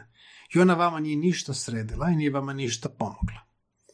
Ako neko vama benevolentno, to stvari neće biti nama, ne budimo realni, neće to biti nama, nego će biti možda, to jest malo vjerojatno, ali postoji mogućnost, kao i za sve druge neke vrste financijskih prevara, da neko izlazi u susret, ne treba biti iz banke ili nekog drugog entiteta, nekom starijem članu, ne znam, vaše obitelji, ne znam, djedu, baki, roditeljima. E, super, ne trebam dolaziti u banku. Dobi, e, dala mi ili dao mi je svoj privatni broj telefona da se čujemo. Mhm. Kao, ne trebam ovo. Zašto ne trebaš? Kako neko može dati neku informaciju preko telefona? Zašto osoba ne dođe? Ne daš osobno da se autentificiraš, da postoji trag da si došao u poslovnicu. Čim neko vama izlazi u susret ili članom vaše obitelji, to je Dobro, to misliš sad u kontekstu, recimo, da nekakav potencijalni zaposlenik banke na svoju ruku radi da. skem. Recimo da, to je, to je sad. Jel ima znači- takvih primjera u Da, Hrvatskoj? ima, da. da. Jel smijemo, jel smijemo ono uzeti? Pa ne, ima, ne imaš po, imaš po, med, googlaš po medijima, još na svim dnevnim novinama to se redovito javlja. Da? Da. Ok. Da. Ok, ali druga, ali slična vrsta toga je recimo da neki uh, bankarski službenik nudi nekakve bankarske proizvode koji možda tom čovjeku ne treba. Ne, to je standardna praksa, da. Jer opet, opet, opet leverage taj nekakav postojanje tog nekog osobnog Da, odnosa. on- Da vi, Vjeruješ, vjeruješ uh, to, tom službeniku to- banci nije, i sad će ti on, ne znam, neku povoljnu, š- ne znam kako se to zove, neki pro, bankarski da, proizvod će ti mo, moja, ono, moja, moj osobni bankar ili osobna bankarica mi je rekla da je super da si uzmem novu karticu. Da, Ne, ja imam ne. priču konkretno oko toga, ali... Ne, to je, znači, doslovce, oni su zamislite to kao jednostavno prodavači. Da. Mhm. Kao što vi sada kada radite, dođete na neku benzinsku postaju, vama svako, svaki na prilikom plaćanja primjer računa, svaki koji je, ovaj, zaposlenik vam radi takozvani upsell. Znači, nudio možete kupiti na akcijama, ne znam, Coca-Cola, Da. žvakaću gumu. To je to. Mhm. Znači, oni jednostavno imaju svoj skriptu, imaju nekakav briefing, imaju ili neke, ekranom se pojavaju na temelju nekakvih parametara kojima bi se mogu puno toga govoriti, ali nije ni mjesto ni vrijeme, neka ponuda. Znači, nije vaš prijatelj, vi s njima nemate odnos, on nije vaš bankar, ja osobno jako mrzim pojam kao bivši djelatnik banke, e, pojam bankar. Bankari su bili Solomon Chase, Nathaniel Rothschild, JP Morgan, svi ljudi koji su radili su zaposlenici financijskih institucija, a ne bankari, jer bankari implicira neku moć.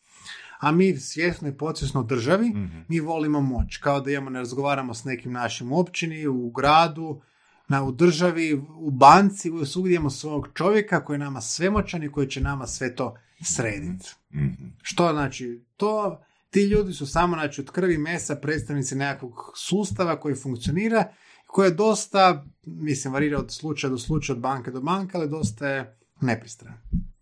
I to što ste vi, ne znam, Pero Perić, to vama neće pomoći. Neko se može pravi da vama pomaže, no u principu sustavi su poprilično rigidni. Mhm. Da. Mislim da, ok, sad osim u nekakvim, nekakvim uh, rubnim slučajevima, baš Da, totalno naravno, kriminala gdje se ono sređuje sve i svašta i Ma to da. je posve druga tema. ali, ali kažem, znači u principu to su ljudi moraju jednostavno shvatiti uh, odnos sa nekakvom kreditnom institucijom, da tu nema, da tu nema nekakve emocija, nema tu masterminda, neko je vama dao neke novce, želite novce natrag. Da. Mhm. I to je to, to je end of story i nema free lunch. Nije to socijalna ustanova, nisu ovo 80. nisu čak ni 90. kada se ovaj su nekakve banke u tada u državnom vlasništvu koristili kao neki me- mehanizmi za isplaćivanje nekakvih potica, socijalne pomoći samo kroz, ne znam, naziv kredit. Da, mislim, meni taj uh, termin osobni bankara zvuči baš uh, skojnan uh, s tim ciljem. To, točno, ba, da, da, da. Baš s tim To ciljem je da to. se razvije odnos povjerenja, to. da se može lakše napraviti upsell. Da, to je to, to je to, da. To je, to je jedno ovako ono ingeniozne Znači. M nije bankar tvojim riječima, a osobni, kao zaposlenik, osobni. To, to kod nas ljudi to jako voli, ja svog čovjeka u banci. Da, Da, osobni bankar za tisuću klijenata. Da, moj, moj, Da, moj, da. da, da, da. Moj, moj osobni bankar će mi to srediti. Onda kao... Ok, da se vratimo na prethodne teme malo. Znači, ok, em, potencijalno neko ko želi i dalje plasirati novac, kako bi dalje išle nekakve mogućnosti. Pa, znači, tu ima sad, u principu treba, kad čovjek investira u nešto, prvo treba e, donijeti, znači, odluku osim željenog prinosa i željene vremenske domene. Znači, na koliko je e, dugo e, se spreman privremeno odreći svog novca. Znači, krenimo od onih ovih primjera koji su Hrvatima najjednostavniji. Kupiš famozni stan. Recimo, da imate riješeno stambeno pitanje i kupite drugi stan da biste, ne znam, zaradili njemu. Što je čak paradoksalno sad u još uvijek ovom bumu koje traje, to se sad čak možda i isplati da vi se to napravite. No imate jedan veliki downside. Znači, recimo da stan košta, pojednostavimo 100.000 eura, vi ste ga kupili sada špekulativno sa ciljem da ga prodate za 120.000 eura. No, postoji problem da kri- kriza udari prije toga, ili nešto se desi, da vi taj stan ne možete prodati. Znači, vi ste, vaš, s vaših 100.000 kuna, je- 100.000 eura mrtvi kapital. I još jedan koncept, tu dolazimo do koncepta vezano za koji Hrvati također ne razumiju, koji se ne tiče samo nekretnina, nešto vrijedi samo onoliko koliko vam je netko drugi spreman za to platiti. To ljudi ne razumiju. Da, ja razumijem, vaša kuća je možda 98. vrijedila toliko i toliko, sada više ne vrijedi. Posebno manjim gradovima, u kojima imate veliki odljev stanovništva u inozemstvu ili u, grad Zagreb, gdje vaše e, vrijednosti nekakvih kuća se približavaju nule. Ili vrijede 5000 eura, 10.000 eura. Da, možda su 99. vrijedile, ne znam, 100.000 eura i to ljudi ne mogu napraviti, taj, prihvatiti taj, tu promjenu vrijednosti. Što je evidentan gubitak, ne mogu prihvatiti taj gubitak. Da, to na budemo- sunk cost fallacy, da. Da, da, da budemo iskreni. Neko ko je mislio da mu stan prije, kad u vrijeme kad je kupovao vrijedi, ne znam, 100 tisuća, teško da će prihvatiti da danas zbog objektivnih razloga koji su iza njegove kontrole, to sad vidi možda 60, čak u nekim slučajevima, pogotovo po Slavoniji. Da, recimo, imate sad primjer, znači, znači morate razmisliti taj problem likvidnosti te imovine koje imate. Znači, stan, mnogi ljudi kažu, ne znam, tipa, ukoliko upadem u neke financijske ine probleme, prodat ću stan. Mm, hoćeš li? Sutra? Po koje cijeni? Da li će to trajati tjedan dana? Dva tjedna, tri tjedna, šest mjeseci, pet godina. Imate slučaj da se stanovi prode pet godina. Znači, to nije visoko likvidna imovina. Najviše visoko likvidna imovina imate sada novac ispod, ispod jastuka. No, se otvarate drugim rizicima, da vam neko dođe, provali, uzmete novce. Drugo, taj novac ipak sa protokom vremena gubi vrijednost zbog inflacije. Znači imate te neke slučajeve da su ljudi sad, čak isto bilo čini mi se ovećanjem, uh, neki stari bračni pare čuvaju jugo dinare. Onda kad su im, ne znam, djeca, Da, da, da, da, djeca stražila ovaj, kao da riješe stambeno pitanje, su izvadili iz jastuka. da, Da. Znači, to je naj, naj kako se zove, naj, e, na, najlikvidniji. Znači, gotovina je automatski utrživa, to je gotovina. I sad šta ćete s njom raditi? Jer ćete držati, da li ste vi sad spremni, kao nekakva osoba koja posjeduje neku imovinu, zbog te e, pristupačnosti s mjesta, prihvati taj koncept da povremeno malo gubite na vrijednosti. Mhm, mhm. Znači, imate, dobro sad, imate 100.000 euro kešu i sad nećete kupiti e, stan da biste ga kasnije prodali, izradili 120 ili možda 110 sa manipulativnim troškovima kad se oduzmu, nego će držati novce spremni za bilo koju nekakvu, ne znam, ne da Bože, m, neki događaj sa negativnim Mhm, ishodom. mhm. Da. A ista stvar, znači, ljudi kaže, vole govoriti da je zlato, znači, smjesto održivo. To baš mm, imate u Hrvatskoj za taj nekakav segment ljudi, investitora koji su takozvani gold bugs, znači koji je zlato, zlato, zlato. Zlato u principu ima jednu pozitivnu stranu, što u principu prati inflaciju i konstantno rastu cijene, u principu pogotovo sada, ako ste vidjeli prije nekakvih najava kako se zove financijskih kriza, naglo skače gore. No opet zlato nije baš tako trživo. Recimo da vi vaših, naravno, fiktivnih 100.000 eura podijelite u, ne znam, imate u zlatu, kupite ga, ne znam, vi ga opet imate usko grlo, morate ga negdje prodati. Nećete ga prodati na cesti, vi nećete doći u trgovinu i kupiti neke živežne namirnice zlatom Ne. nego ćete prodati nekome. Pitanje da li taj entitet, na primjer, ne znam, neki e, privatni, kako da kažem, trgovac zlatom, neka zlatarna, da li oni u- u tim trenucima krize ili nekakvih negativnih događaja trguju zlatom. Opet, vama grumen zlata ne znači ništa ukoliko nema, neko, nekome ne možete prodati. Mhm. Ok, da. Znači, ili je- nudi, da. nudi frakciju sve vrijednosti. To je to rizik na koji ljudi eto, ne misle baš često. Da, recimo sad, uzmemo primjer, mi smo imali recimo ratne situacije, ne znam, bilo tamo, Hmm. ove, ove, na primjer Sarajevo, opsadu Sarajevo, koliko su neke druge vrijednosti imovine vrijedile, vrijedile su tada bili, ne znam, njemačke marke u kešu, i sad dođete nekome sa, ne znam, nekom pločom zlata, kao, neko će vam dati dio vrijednosti, neće vam dati puno možda. Mhm, mhm. Znači, opet taj trade-off, Da. utrživost sada, ili nekakav prihod. Da. Znači, isto, kao što... dobro, tu su čak možda, ja bih rekao, neke ekstremne situacije. Da, što uči rata, na ono, all bets are off. Ali Mislim, dobro, mislim, to što je Bero rekao, cash, Da. je ipak Ok, pobjeđuje zlato. dobro, znam, ali mislim, ne govorimo o ratu. Vi sad imate, recimo, odete, ne znam, pregazi vas auto, ne znam, tipa operacija 30.000 eura. Mhm. Evo, ni- nije treba biti rat. Da. Odakle će nam nagoditi 30.000 eura? Da li ih imate u kešu, da li ih imate u nekom drugom, da li imate u nekom fondu, da li ih imate u stanu Mhm. Mhm. ili nemate. Znači, morate prodati stan. Znači, bilo je slučajeva kada su ljudi zbog nekih vrlo benigni, mislim, meni, mi su, mi bili su maligni, ali neke, neke situacije mogli prodavati svoje nekretnine debelo ispod cijene.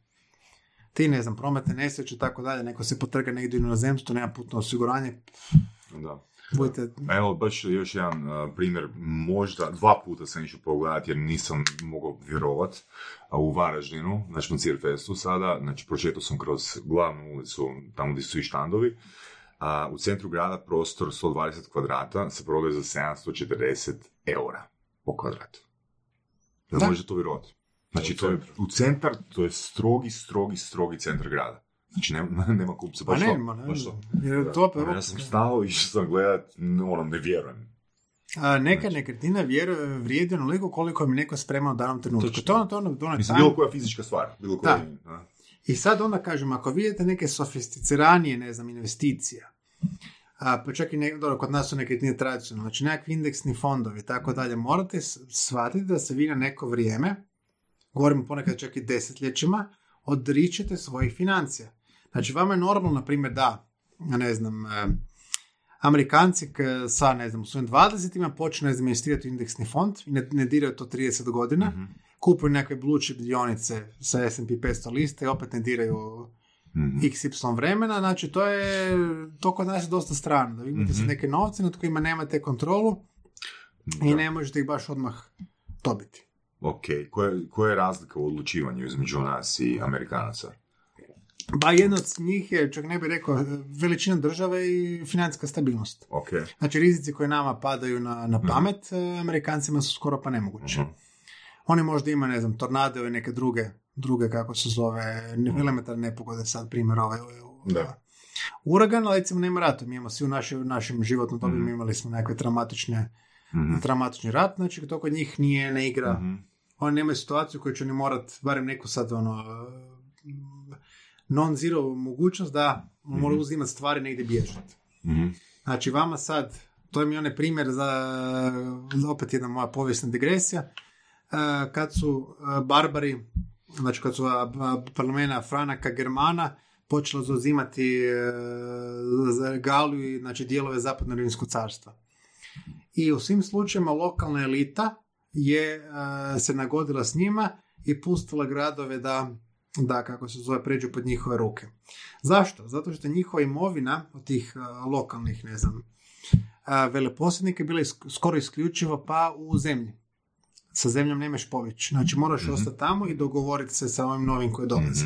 Mhm. Tako da sad vi recimo ako razmatrate o nekim načinima investicija svoje imovine, a, Amerikanac nikad neće uzeti opciju da ne znam, mora uzeti neku, neki keš ili ne znam, neku drugu ono i pobjeći. S druge strane imate neke one zajednice Ok, ima smisla, da. imate zajednice, na primjer, e, a, ne znam, Iranci, Arapi i ostali. Mhm. E, Zlato je, nije, e, nije e, toliko traženo zbog sve vrijednosti, mislim, zbog sve vrijed- konstantne vrijednosti, nego zato što je pokretno.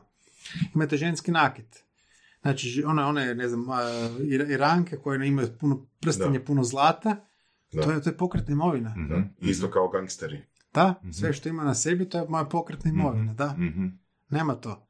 Još uvijek, kažem, u Indiji, koja je znači, ne najvećih uvoznika zlata, mirac se definira zlatom. Mhm. Znači koliko ti plaćaš. I opet, žena nosi dobar dio imovine na rukama, baš zbog tog nekakvog uh, potresa, i, uh, to jest mogućih potresa političkih i socijalnih inih. Mhm. Tako da nekakva logika nekog iz skandinavske zemlje, nekog iz SAD-a, Da. nekog sa mm, ove, našeg jugoistoka Europe ili iz nekog bliskog istoka je skroz drugačije. Mhm. Mhm. Zbog povijesnih razloga. Da, i mogu stvari koje ti se mogu desiti. Znači, ti gledaš sad sebe, Mhm. gledaš sad sebe da li ti novci trebaju, sada, da li postoji neki scenarij kojima će trebati, Mhm. I onda razmišljaš da li se splati nekakve, kažem, kompleksnije pro- proizvode, e, ganjati za nekim većim prinosom. I uvijek, naravno, e, ona nekakva sta- stara praksa, ja bi se, evo to, ne volim davati savjete, ali moj savjet je ukoliko investirate u neke kompleksnije financijske instrumente, e, Poput? poput, pa ne znam da se nešto investirate u dionice, Mhm. znači jednostavno otpišite te novce. Znači smatrate da ste ih izgubili. Mhm. I to mora biti početna točka. Znači vi morate sad uzmete neke novce, ja sam te novce izgubio i dalje sada mogu, mogu s njima ući na nekakvo, ne znam, tržište dionica. E, Ali zapravo bismo mogli to čak i, i izgeneralizirati. Znači, bilo da kupuješ stan ili stavljaš u zlato, bilo bi najispravnije, ono, ja taj cash više nemam, to je moja investicija. To je možda Da, ono da, pisano. da. Ne? Da, jer u principu to, kažem, ljudi ulaze posebno sa ovim tipovima, recimo nekretninama koje se sporo utržuju. Kao, ah, ako bude neki problem, ja ću prodati stan, to sam već rekao. Znači, desi se problem i onda uistinu možeš ga prodati ali s 20% vrijednosti. Da. Ako ga baš moraš prodati. Dobro, sad imamo recimo globalizaciju, odnosno mogućnost da neko iz Hrvatske uh, kupi nekakve vrijednosnice, da li to bila dionice ili što više drugo, u zemlju koja je stabilnija. Na primjer Americi, na primjer skandinavskim zemljama. To je bolje sigurno nego kupiti Pa je svako, znači mislim jedna od glavnih prednosti kako se zove ovaj EU-a, što je nam otvorila, znači osim tržišta rada koje su mnogi naši sugrađani iskoristili, tržište kapitala. Koji još nisu većina. Nisu šta, ali u principu znači to ono temeljne slobode EU-a i to znači nama je imalo neke reperkusije od smanjenja ne znam, malo prodajnih cijena u trgovinama do mogućnosti. No opet tu treba biti treba biti e, jako pažljiv sa svim tim investicijama, pogotovo cross border investments. Zato što vi baš ne znate o čemu je riječ. Znači, vi sada, opet, e, povucimo paralelu, općenito sa, sa situacijom u RH. Znači, vama sad dođe nekakav stranac i želi kupiti, vratimo se na ono što Hrvati razumiju, to, je, to su kuće. Znači, vama sad neko, ali govorimo u prenesom značenju, vama sad kad neko dođe, neki stranci, želi kupiti, ne znam, kuću u Hrvatskoj zbog nekakvog preprodaje investicije. Vi vam već zna, možete imati e, više informacija, sami zato što poznate više manje o tržištu, nego ono koji je prvi put došao u zemlju, aha, ovo mi se sviđa, ovdje, ovdje, ovdje ću nešto sagraditi, jer vi znate nekakve povijesne događaje, znate neke okolnosti koje nisu vidljive iz googlanja. Ako ništa drugo, zna će biti poplave, zna će bura tu nešto srušiti i tako. To je, isto to vrijedi kada prenesemo investiranje u neke inozemne financijske instrumente. To su stvari, ono, do your research, koje možda nisu vidljive iz Google-a, posebno kod nekih Da, ali imamo i neke stvari, ne- neke instrumente, indeks fondove koji su vezani za nekakvi prosjek ekonomije. Da, inde- indeksi fondovi su ovako u Americi jako sigurna investicija. Ako pogledate većinu onih ekonomista, ne drže svoju imovinu indeksnim fondovima. Znači, koji nekako u principu prati, ono, oni su indeksirani kao što ime kaže na tržište i to u principu ne očekuje se osim ukoliko nekih skoro pa kataklizmičnih događaja da, da, da u principu da, da će biti nekih eh, Možeš promjena. samo objasniti što Pa su mislim u principu, znači, znači što, što je problem? Kad indeksni fondovi, znači oni investiraju, oni su investiraju u dionice tvrtke koje formiraju koje formiraju indeks. Na- Ok, Da. ali malo detalje. E, da, i Ok, šta koje je sad indeks, pro- koja je struktura? Pa znači svaki, kao što kaže standardni purs 500, znači te formira se na temelju vrijednosti 500, na, dion, 500 dionica 500 najvećih firmi u SAD-u. Znači, postoji lista Da. 500 najvećih firmi u Da. SAD-u. Da. Tako. I s te a, liste fond a, ponderirano ulaže u dionice. Da, znači tako da u principu on prati njihov, njihovu, kako da kažemo, ono, fortunes, odnosno njihova kretanja na... Da. E, poanta, ukoliko se da vi, viste- vi mislite da ste pametni ili vaš, ne znam, fond misli da je pametniji od indeksnog fonda, on je, može biti pokušati biti bolji od njega. No, da li će biti? Znači, po meni, postoji, čak povijesni podaci pokazuju, puno je veća šansa da ćete vi biti podbaciti sa nekim vašim uvjetočenom rizičnim investicijama ispod rezultata tog fonda, nego prebaciti Mhm. Iznad. njegovo, jer kad gledamo, mi gledamo vremensko domeno, mi nismo day traderi, znači naša investicija u fond preko njegovog fond menadžera ili kao nekakav udio u fondu nije kratkoročna. Znači vi niste ušli u fond na tjedan dana da se imate cijenu ulaska, cijenu izlaska, znači nakradu koju plaćate. Znači vi se morate kladiti da neki vaš, uzmemo primjer, konkurentski fond koji ide pobjeđivati indeksni fond, to radi kontinuirano kroz neko duže vremensko razdoblje. Da li će to biti slučaj? Neće biti nužno. Znači, u principu indeks je jedna konzervativni, opet on je otvoren, ako dođe neka recesija, može biti strogo strmogl- strmoglavljenje, možete sad vi trgovati dionicama, u principu to nikako se ne bi preporučilo ovaj, u Hrvatskoj, je to nekakvo malo tržište. Kad kažeš Hrvatskoj, znači hrvatske dionice. Da, da, da. Da. Jel, eto, globalno je tržište i neko iz Hrvatske može trgovati sa Pa dionicama. može, da, ali opet ono, do your research. Da. I to, je, to je kao i trgovanje bitcoinom. Znači, vi sad ako ulazite u nešto što niste napravili due diligence, Mhm. niste upoznati sa poslovanjem, to je kockanje. Da. Sada, Dobro, što bi značilo do your research? Ha, to znači da da, treba, da ne treba nužno vjerovati Pa, brokeru? ne, ne, da, to je sad... Recimo vidi ovako, evo, čisto, čisto abstraktni primjer, ali mislim da je zapravo dobar. Evo, neko hoće kupiti dionicu Microsofta. Microsoft je firma koja je postojala, ne znam, od ranih 80. godina, mislim krajem 70. godina, ima svoju nekakvu ono, putanju cijene dionica i ono, ne, čini se u ovom trenutku da nema nekih posebnih razloga zašto bi Microsoft krahirao u nekom kratkom roku. Je tako? Je li to dovoljan research? A, pa je, ali opet, e, kako se zove, nije, nije baš toliko. Ako ti pogledaš cijenu, znači neki Fortune 500 kompanija, pogledaj si ih po desetljećima. Mhm. Jako malo istih brojki.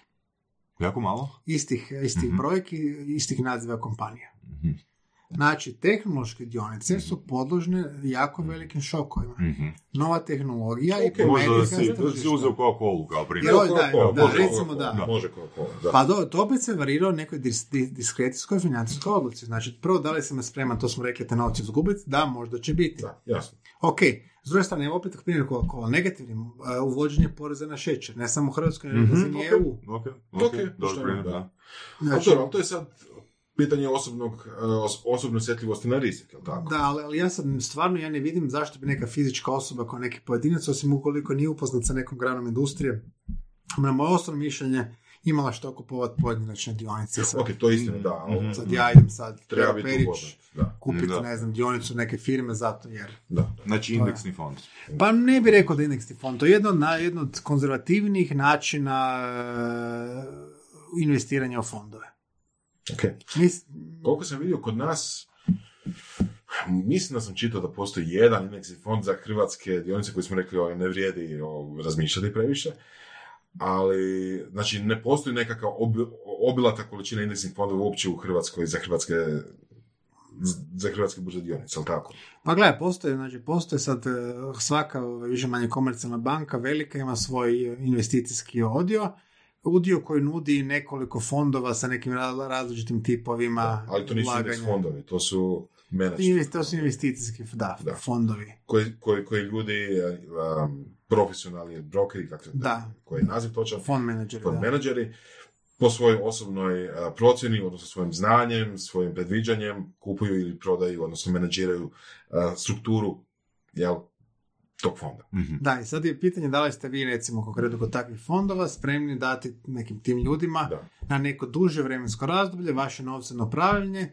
uz no, očekivanje da će oni vama vratiti vašu mm novce koje ste investirali plus zaradu. mm S druge strane, indeks fond je različit po tome, ako sam dobro shvatio, zato što algoritamski u principu se određuje struktura fonda u odnosu na kretanje... Ne treba algoritamski, ali u principu on treba pratiti, znači, znači on se kreće, prati tržište. Da, prati, ono, kapitalizaciju velikih firmi. Da, ne kapitalizaciju, znači prati cijenu dionice velikih cijenu dionice, ok, pardon. Tako da u principu on je manje osjetljiv na, na ovaj... mm na neke volatilnosti. Kako to, možda neki jednostavni primjer kako to funkcionira. Znači imamo 500 uh, najbogatijih kompanija u SAD-u, ja sad stavljam 500 kuna i na svaki od tih kompanija ide kuna i onda kad recimo cijena neke dionice poraste, onda se uh, fond pre, preusmjerava kapital na tu dionicu koja raste. Ne, ne, ne. Kako to znači, uvijek, uvijek imaš, znači, fond je vezan za cijenu hmm. underlying cijenu dionica svaka od njih. Znači, u principu kako se njihove dionice kreću, tako se i prinosi fonda kreću. Znači, da, ali što se recimo dogodi kad odjednom jednoj toj firmi poraste cijena dionice? Pa ništa, znači poraslo u tom, tom segmentu koliko je bilo izloženo njoj. A, ali to ne, nema, nema, predje, nema dinamičko predjevanje. Šta okay. imaš dinamičko predjevanje, onda otvaraš, okay. povećavaš volatilnost. A ti sad, znači u jednom trenutku da jednom od tih 500 krene bolje gore, cijela poanta je diversificirana na sve. Znači jednom krene gore, bolje, drugom krene loše. I to su u principu nekakva uravnilovka kroz, mislim u smislu tih prinosa. Aha da ti sad znači, reagiraš na nekakav skok, onda imaš Uh, opet da se vratimo možda za neke naše slušatelje, slično sa primjerom Bitcoina, znači ne znam, tipa neki od onih alternativnih valuta, skoči pa onda svi skoče od nju. Ne, ne, ne. Mhm. Cijela poanta je da gledaš da cijelo tržište, u ovom slučaju cijela sve dionice koje formiraju cijenu tog fonda, da rastu s tim fondom. Bez obzira što u jednom trenutku jedna skače više, jedna tone, mhm, mhm, znači taj averaging out funkcionira da se baš okay. E, razdvoji rizik. Nema, nema tu sad, kada neki Predjev, promjena tržišta krene, nema preljevanja. Ok, ok, to nisam znao. Okay. A, znači, koji je onda način za promjenu strukture indeks fonda? I samo kad neka firma ispadne iz top 500 mm. pa je druga zamijeni. I da ti iskreno kažem, ti operativni dijelovi baš nisu, nisu skroz, skroz okay. ovaj, poznati, tako da. Okay. U principu, gen, mogu ti reći, generalna ideja da se jednostavno cijena, znači E, cijena dionica tih velikih firmi, bez obzira za kojem, kojem, fond, kojem e, pardon, tržištu govorimo, je indikator zdravlja tog tržišta. I ako ti sad investiraš u njih, ako si investirao u pokazatelje zdravlja tržišta, pretpostaviti da, da. u dobrim vremenima će stvari ići u globalu bolje. Da. U lošima loše. I onda tebi se računaš ukoliko daješ svoje novce na 10, 15, 20 godina, da ćeš u prosjeku tih 20 godina, bez obzira neke lokalne krize, ćeš biti u plusu. uh Znači, to je cijela, cijela misla vodelja uh toga da sad... Što su on, oni novčani uh, ili novčarski fondovi koje nude domaće banke? Znači, od tipa uh, dolar novčarski fond, uh, euro... Da, ništa, znači, nudiš kako zove različite tipove investicija koje su kao nominalno raspodijeljene po tipama rizičnosti Znači, svaki od tih fondova znači na koja tržišta, mhm. kako se zove, investira, mhm. na koja tržišta i u principu daje ti ilustrativnu ocjenu rizika, znači ne, tipa emerging markets, jugoistočna Azija, tako dalje, mhm. u pravilu može nositi veće prinose, no veći gubitak. Da.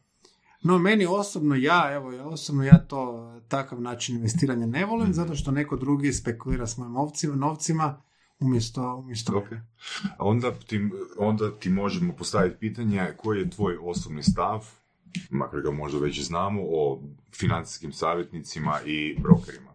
A, pa gledaj, mislim, sva- svaki ono... Uh, Jel bismo mogli reći recimo za broker da isto imaju cilj kao i osobni bankari raditi neki upsell? Pa ne broker, znači broker, njegova zadaća u principu da od novaca koje dobije da privlači uh, Mhm. ljude da kupuju u fondovima da uprihođuju novce. On ima vrlo jednostavnu metriku. To je čak vrlo simplificirana metrika, dovuci ljude da daju svoje novce i zaradi novce na tome.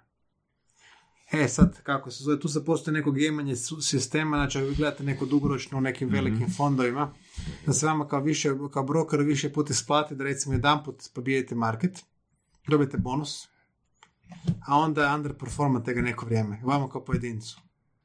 Znači da se malo više kockate, da ćete jedan put biti bolji od marketa, e, ja sam zvijezda dana, dobijem nekakav bonus na performance, a onda ostatak, Ostatak čega? kumulativno ostatak vremena Aha. nisam loši od tržišta. Mhm. Tako da ja kao pojedinac, nekakav broker, trader, fina- maksimiziram svoj osnovni prihod, no koji možda nije maksimalni za mog, za mog klijenta. da.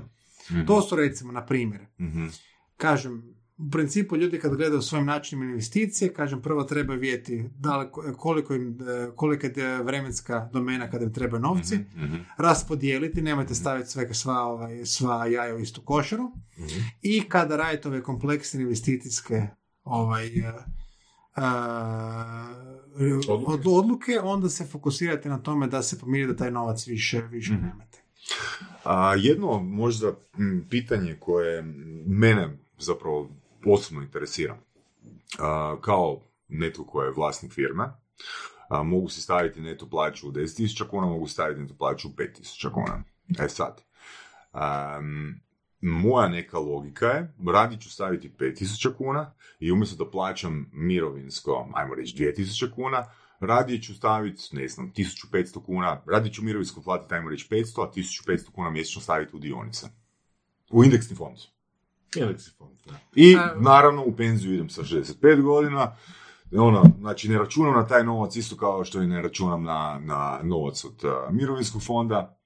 Je to veći iznos novca nego što toga dobijam 65 Pa, gle, kao znači, iz mirovinskog? Veći. općenito, znači, ono, e, i onaj fancy šmenci naziv, to je ona međugeneracijska solidarnost. Mhm. Znači, sada ti plaćaš mirovine neki ljudi koji su radili 20-30 godina prije tebe i tvoje izdvajanje za mirovinsko u stvari kocka da će za, ne znam, 20-30 Netko. godina biti neki novi ljudi ovdje koji će plaćati tvoje mirovine. Znači, odgovor je uh, radije se prijavite na manje i investirate u dionice. U indeksne fondove. Pa ne, znači, ukoliko ono što, što mislim, Hvala, Bero. Evo, fakat, mislim da će sad i moja žena biti sretna. ovaj, nije da jednostavno ta pitanje da li ti dobiješ ta izdvajanja, mislim to, to je dosta veliki problem, ono, kolaps mirovinskih sust- sustava Mhm. u cijeloj zapadnoj Europi. Jednostavno starenje stanovništva, Mhm. a, izdvajanja, Mislim, ovo je kocka, oko toga se slažemo, jel tako? Znači, mi se kladimo da će generacija nakon nas nama financirati Da. mirovine. da, Znači, isto i dionica. Ja dajem svoj novac sada, izdvajam 200-300 eura mjesečno, kockam se da će taj indeksi fond imat novca kad ja imam 65 godina. ili bilo koji Samo što, samo što si rekao malo prije, znači, a, mi se sad, a, mi se a, kladimo na ljude kod mirovinskog fonda, a ovdje ipak imamo e, algoritme kod indeksnih fondova.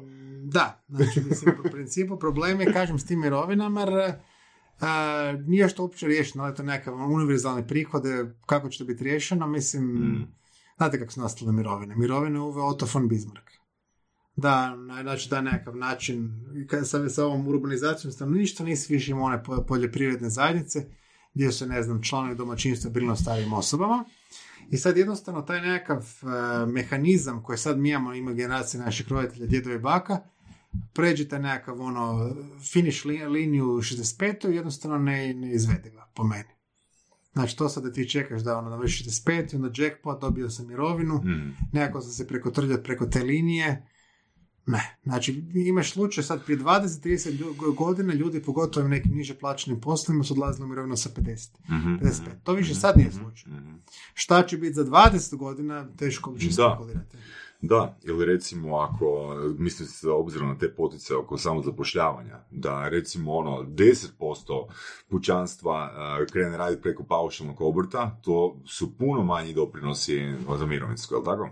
A da, u principu to je, to je do, dosta veliki, ja je ne vidim, ali mislim da ima neke velike minuse i to je jedno ono, ticking time bomb, ali ne samo u Hrvatskoj, Mhm. Hrvatskoj možda više nego u ostalim svim zemljama. Znači, starenje stanovništva je pitanje ko će podmirivati tu rupu i ko će plaćati ove... Zato što mirovinsko osiguranje kod nas nije osiguranje. To je samo naziv, To je porez. to je porez. To je porez. To je porez, pa vi, zato što osnovno samo pogledate investicije ovih miro- mirovinskih fondova, koje uopće više manje, više manje su e, slični investicijama nekih investicijskih fondova, jer su oni pod nekakvim državnim dekretom, nego što bi nekakav mirovinac trebao ulagati. Brodogradilište. Da, država se previše miješa u strukturu. To je porez. Da, to je porez, da. I to je sad ono kad čovjek kaže, a radio je, ne znam, 30 godina u Čeličani i on je uplaćivao, ne znam, Pa da. mjesečno i sad hoće taj novac nazad. Ne, to nije osiguranje, to čak nije ni depozit, niti Točno. štednja, to je... Još da dobiješ, još da dobiješ taj novac u kešu, ajde, da. da, da dobiješ ono od jedan ali koliko je prosječni vijek uh, stanovništva u Hrvatskoj? Mislim da je 72 ili 74 godine. Mislim da je malo više, ali tu je ne. Dajmo reći da je 74, znači 9 godina. Da, Mm. da.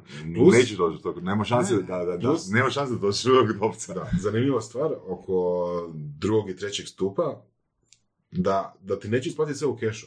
Znači ima klauzula koja ti kaže da će oni godišnje tebi isplaćivati određeni Mm. iznos. Znači kad dođeš do 65. ako tražiš drugi i treći mirovinski stup da ti nešto isplate, e ne bude. Neće ti dati sve. Mm. Nego daće ti kroz... Dobro, ja sam, ja sam fan indeksnih fondova sad. Da. A ne, ne, ne, ne, ne bi volio, volio Da, da, znamo. da Ti- ti imaj disclaimer, ja, da, ja, ja. niti sam ja neki ljub, Da. mislim, fondovi su meni moja malo slabije stranice, ne previše, ni, nemam ništa oko nekakav disclaimer, ne postoji udjel u nijekom fondu, niti nikakav Mm. kompleksni Da. na način izračuna, tako da... Bero, ne da daj savjete, neki- mi Da. dajemo sve. Tako je. Vi, vi, ono- Ne, ali mi dajemo savjete sami sebi. Pa ne recimo, nužno to službeno, to to je je- to disclaimer. je, to je najbolje rekao još on, on, ovaj, Nasim Taleb, kada je rekao e, kada mi, kada mi savjetuješ e, za investicije, nema mi reći e, gdje, gdje trebam ja investirati, reci mi gdje si ti investirao. Mhm, Mhm. Da. A financijski savjetnici. Jel to, jel to uh, ajmo reći, uh, dobar korak da se određeni skup ljudi financijski educira? A gledaj, to ti- Ili je to isto ono, a gledaj, to, to, ti je, to ti je sve isto ono koncept, e, dali su ti neki ono inicijalno dobri koncepti prilagodili na tržište. Znači, mislim, sad to je jednostavno pitanje kvalitete usluga koje se nudi.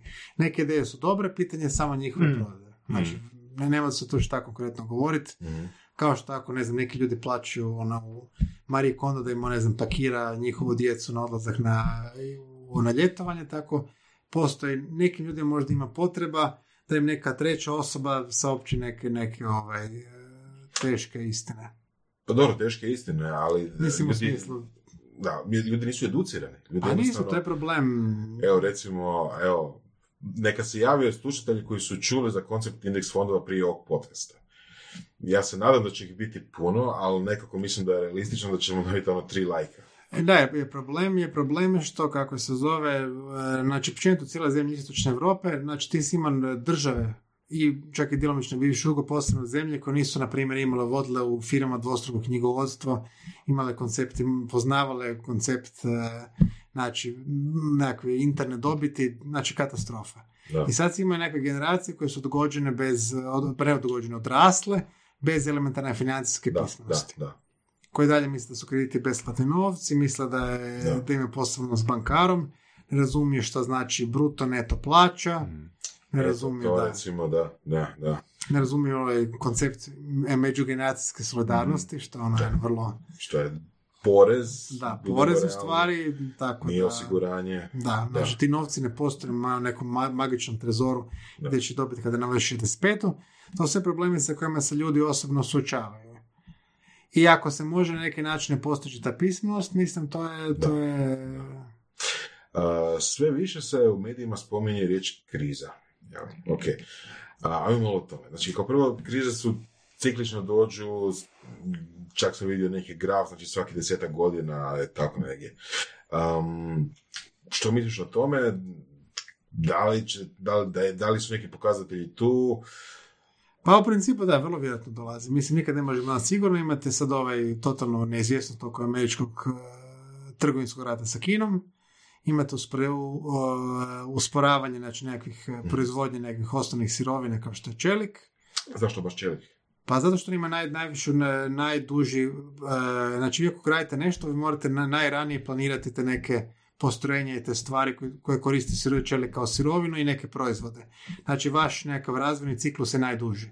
Mhm. Znači vi sada ukoliko ćete smanjiti proizvodnju nekih, ne znam, na primjer, karikiram brodove i tako dalje, vi sad morate definirati cijenu, odnosno opseg narudžbe osnovne sirovine. Puno unaprijed, to je poanta. Da, puno unaprijed, da. Znači, ako se pripremate neke loše vremena, to se već manifestira kroz nekakvo ograničenje ili pad cijene osnovnih sirovina. Kažem, neizvjesnost na političkom planu, e, ono, bi Velika Britanija, Europa i ove nerealno visoke cijene, znači, na među svjetskim burzama, znači nešto se mora, mora desiti. Funta tone prema euru, euro nešto po tono prema dolaru, znači, u principu čak ima, ima jako dobar savjet, e, čini mi se Ljubi Jurčić da se vidi na monitoru, da je pisao neke 7 razloga za, 7 načina za pripremu za krizu. Mhm, mhm, Mislim, to su više manje ono common sense, sve što smo se ovdje dotakli. Nemo uzimati kredit. mhm. Ne možeš imati veliku ratu kredita, ne znam. Došao ima neke malo ovako više ono distopijske, ne znam, Da. ono, To je sad pomalo jedno samo ispunjavajuće proročanstvo. Jel? Znači, ljudi čuju na, novina, čuju na televiziji da ide kriza i sad ne žele ući u neke nove rizike, što onda ponovo utječe na to da će, ne znam, ono, banke biti manje likvidne, što onda utječe na svašta. Da, ali- da, ali ne, odgovor je ne.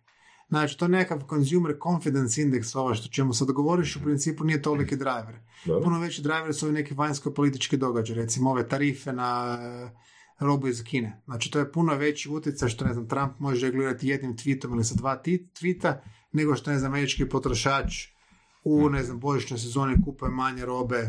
Mhm. Znači, driver krize su ti Pa nekakvi... Ali taj isti potrošač, ako je slučajno je vlasnik firme, ako je ta firma malo veća, može napraviti... Pa da, ali, ali ne, neće njih nikada, neće tisuća. biti, neće biti, nije, to, to su znači nekakvo deflacioni pritisci kroz neko dugo vrijeme, znači da se vidi, aha, sad ne znam, dolazi, ne znam, Thanksgiving, Božić kod njih, onda pa vidi se te nekakve, znači, pad, ne znam, prometa u nekim retail lancima, ali za da bi neki ogledač krize trebaš imati neki ovaj, um, financijski Armagedon doživlja. Znači, da li bi kolaps, na primjer, neke investicijske kuće, kolaps neke velike banke, nekakvo poskupljenje, znači uvijek postoje neki okidači koji bi mogli dovesti, znači kolaps tržišta derivativima, znači nekakav taj Armagedon događaj Da. u financijskom smislu koji to kida. To što Amerikanci, na primjer, manje troše, nije taj događaj. Nije? Ne, nije. Ne, ne, ne, ni- nikada nemate te- takve. To su znači nekakvi pokazatelji koji možda ukazuju neku mogućnost recesije, smanjenje, imate onaj job index, eh, ono new jobs index u SAD-u, to su neki pokazatelji, mora biti nekakav kataklizmički okidač. Za svaku krizu je bio. Kriza 97. su bili znači kolaps ovih ekonomija jugoistočne Azije, tamo ne znam, Malezije, Indonezije. Imali ste znači ovaj Lehman koji su bili nekakav okidač i znači samo tržište derivativima SAD-u za 2008. Znači svaka je imala svoj, mhm. svoj kataklizmički događaj. Da li će biti trgovinski rat između SAD-a i Kine, Mhm. vijeće ima politički odnos između uvjetovani znači izlaskom Velike Britanije, svašta može biti. Mhm. Imali ste ono prijetnju krizu zbog izlaska, to jest zbog krize u Grčkoj. Da. Li će izaći iz eurozone sa nekim reperkusijama i tako dalje. Znači nije to, nije to sad da ne znam, Amerikanci manje troše, doći će kriza. Mhm. Ok, doći će kriza, ali to je drugačije značenje krize, kako se zove, nego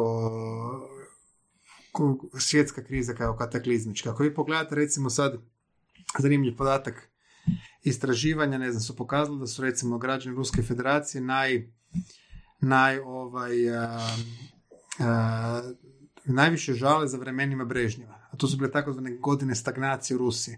Kada je GDP jako slabo rastu, bila je neka ono, doba stagnacije. Da, ali nije bilo nikakvih šokova, nije bilo potresa. Aha. Znači, ipak nekakva stagnacija. Znači, vama nekakvo usporavanje ili ne znam sad na, nekakve izjave kao što Njemačka je u recesiji, ulazi u recesiju, nije nužno globalno, mislim je ok, nije dobra stvar, ali nije loša stvar ukoliko, je riječ o nekim postocima minus 0,2, 0,3%. Znači, to su, nisu kataklizmički događaje u financijskom smislu koji će imati neke velike reperkusije.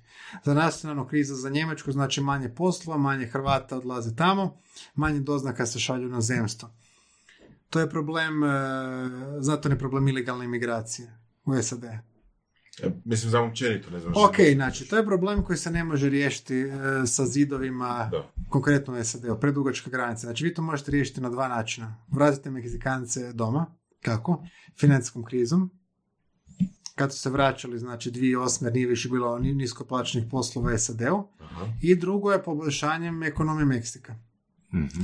Znači, nekakav, konkretno kad govorimo o Hrvatskoj, znači 80% uh, kupovne moći EU je uh, cut-off točke za iseljavanje. Znači, kad dosegnemo 80% ili ako, ako ćemo, Mhm. nećemo se iseljavati. Mhm, mhm. Niko, mislim, ljudi će dalje odlaziti, ali odlazit će zbog toga što ih nekakav posao Da, da. motivira od slučaja do slučaja, neće odlaziti stihijski. Jednostavno ne da vam se. Mhm, Nema razloga da vi zbog uzevši u obzir nekakve troškove selitbe najma stana da se mičete. mhm. Slovenija to je to riješila. Kad ste čuli da se nekakvi masovni Slovenci oseljavaju? Ne. Da. Neke druge zemlje, Poljska se već približava, već ima priljev uh, Poljaka koji su radili na zemstvu natrag. Da, da, da, to je jako zanimljivo. Mhm. Poljska je imala izuzetno veliku imigraciju, to je zbog IT-a. Znači, I- Irska je bila naseljena Poljacima jedno vrijeme i sad sam baš čuo Mhm. to što si rekao, znači vraćaju se nazad u Poljsku. Da, sad su oni već blizu tih 80% možeš čak i dostigli. Mhm. To je to, to je ta točka kad se više ne odlazi van. Da. Znači, a s druge strane, ako imate neku krizu u ovim nekim zemljama koji su job giveri, kao što je Njemačka, imate zemlje, ne znam, tipa posebno, ne znam, čak do Hrvatska ne živi toliko, ali neke druge zemlje žive od doznaka građana inozemstva, recimo Srbija, BiH. Vi ako, znači, smanjite doznake građana eh, koji žive u tim zemljama, znači Njemačkoj, to onda ima katastrofalne posljedice na ekonomiju, na primjer BiH, Srbije, a čak i na Hrvatske ima. Mhm. Jer zašto? Nema novaca koji dolaze, bake, dede ne Mhm. kupe u trgovini, samim time kaskadni efekt Mhm. na cijelo gospodarstvo. Tako zato uvijek i mi koji de facto živimo na Njemačkoj, gledamo šta se dešava s njihovom ekonomijom, ima posljedice na nas. Mhm. A ti naši nezaposleni koji su otišli na gore, će se vratiti ili ne znam što će desiti s njima. Mhm. Da. To su znači svi problemi koje ima. To je ta integracija europske ekonomije koja je za pojedince dobra, a za državu ne treba biti nužno. To je neki prostor koji ljudi obritavaju. Dobro, mislim, to na kraju krajeva dol- dolazi i do toga da paradoksalno pomaže da, da, da države brže dođe do nekog prosjeka, neku ruku. Tako, Ukoliko ima volje. da. No nekim državama odgovara odljev stanovništva. Pa ti sam se sjećaš da si mi pričao o Kubi u kojoj je Castro Da, da, da, da, deset da. godina puštao ovim troublemakerima da ode. E, znači, tu već mislim da sam pričao primjer o istočnoj Njemačkoj koja, Da, da, da, da. Koja je puštala umirovljenike jer su oni samo opterećenja na mirovinski sustav. Da, ok, ali to su opet nekakvi ono, Da. neki rubni slučajevi. nije to Pa dobro, zato kao- kažem, gle, mislim, da si ti sad beskrupulozni političar nekoj zemlji, tebi je nekakav interes da uh, ovaj nekakav politički aktivno mlado stanovništvo napusti zemlju. Ti imaš recimo u Rumunjskoj je situacija da je nekakav jezičas na vagi, pokretač promjena je njihova dijaspora. Oni su mladi, visoko obrazovani, koji sad vidjeli kako je izgleda život na zapadu i žele promjene u državi. I sad imaš, što je paradoksalno, rumunjska je jedini slučaj, inače su dijaspore konzervativne. Da. Imaš mladu dijasporu koja ratuje sa političkim elitama u zemlji oko, ne znam, budućeg Mhm. razvoja zemlje. Zanimljivo. Da su vidjeli kako izgleda i kako bi to trebalo da. Znači, nisu ljudi koji inače, ne znam, uz neke vjerske simbole tamo kleče i što je inače slučaj u skoro svim zemljama da su ovaj... Uključujući i I, kod da, naravno, da. Znači, da dijaspora ima neku mitsku viziju i Da. Vero, da... kaj reći? Znači, odlična, odlična epizoda, fantastične informacije, ono, borac. Apsolutno, mislim. Znači, dva put dva tjednog te istog ostaje. Mislim i hrabro i za slušatelje surove strasti, ali Bero fakat zaslužuje biti Jordan Peterson kao Joe Rogan. Svako malo. Fakat hvala ti puno na Nema na čemu, evo, malo glas mi otišao i ono, ima se problema sa ovim izgovorom riječi totalitarizam, ali možda još uvijek imam, ali dobro, nema veze. Nisi totalitarist. Nisam totalitarist. To je ono defekt, on možda ni ovaj, kako da kažem, ono, kontrola da mi ne ispričavam, ako ne mogu izgovoriti, onda ne mogu. Da, puno hvala, evo, ja sam naučio puno stvari, neki Je, stvari sam stvarno, ispravio, nisam znao. Nema na čemu. Ono. Slušali ste podcast Surove strasti. Ako vam se sviđa, lajkajte.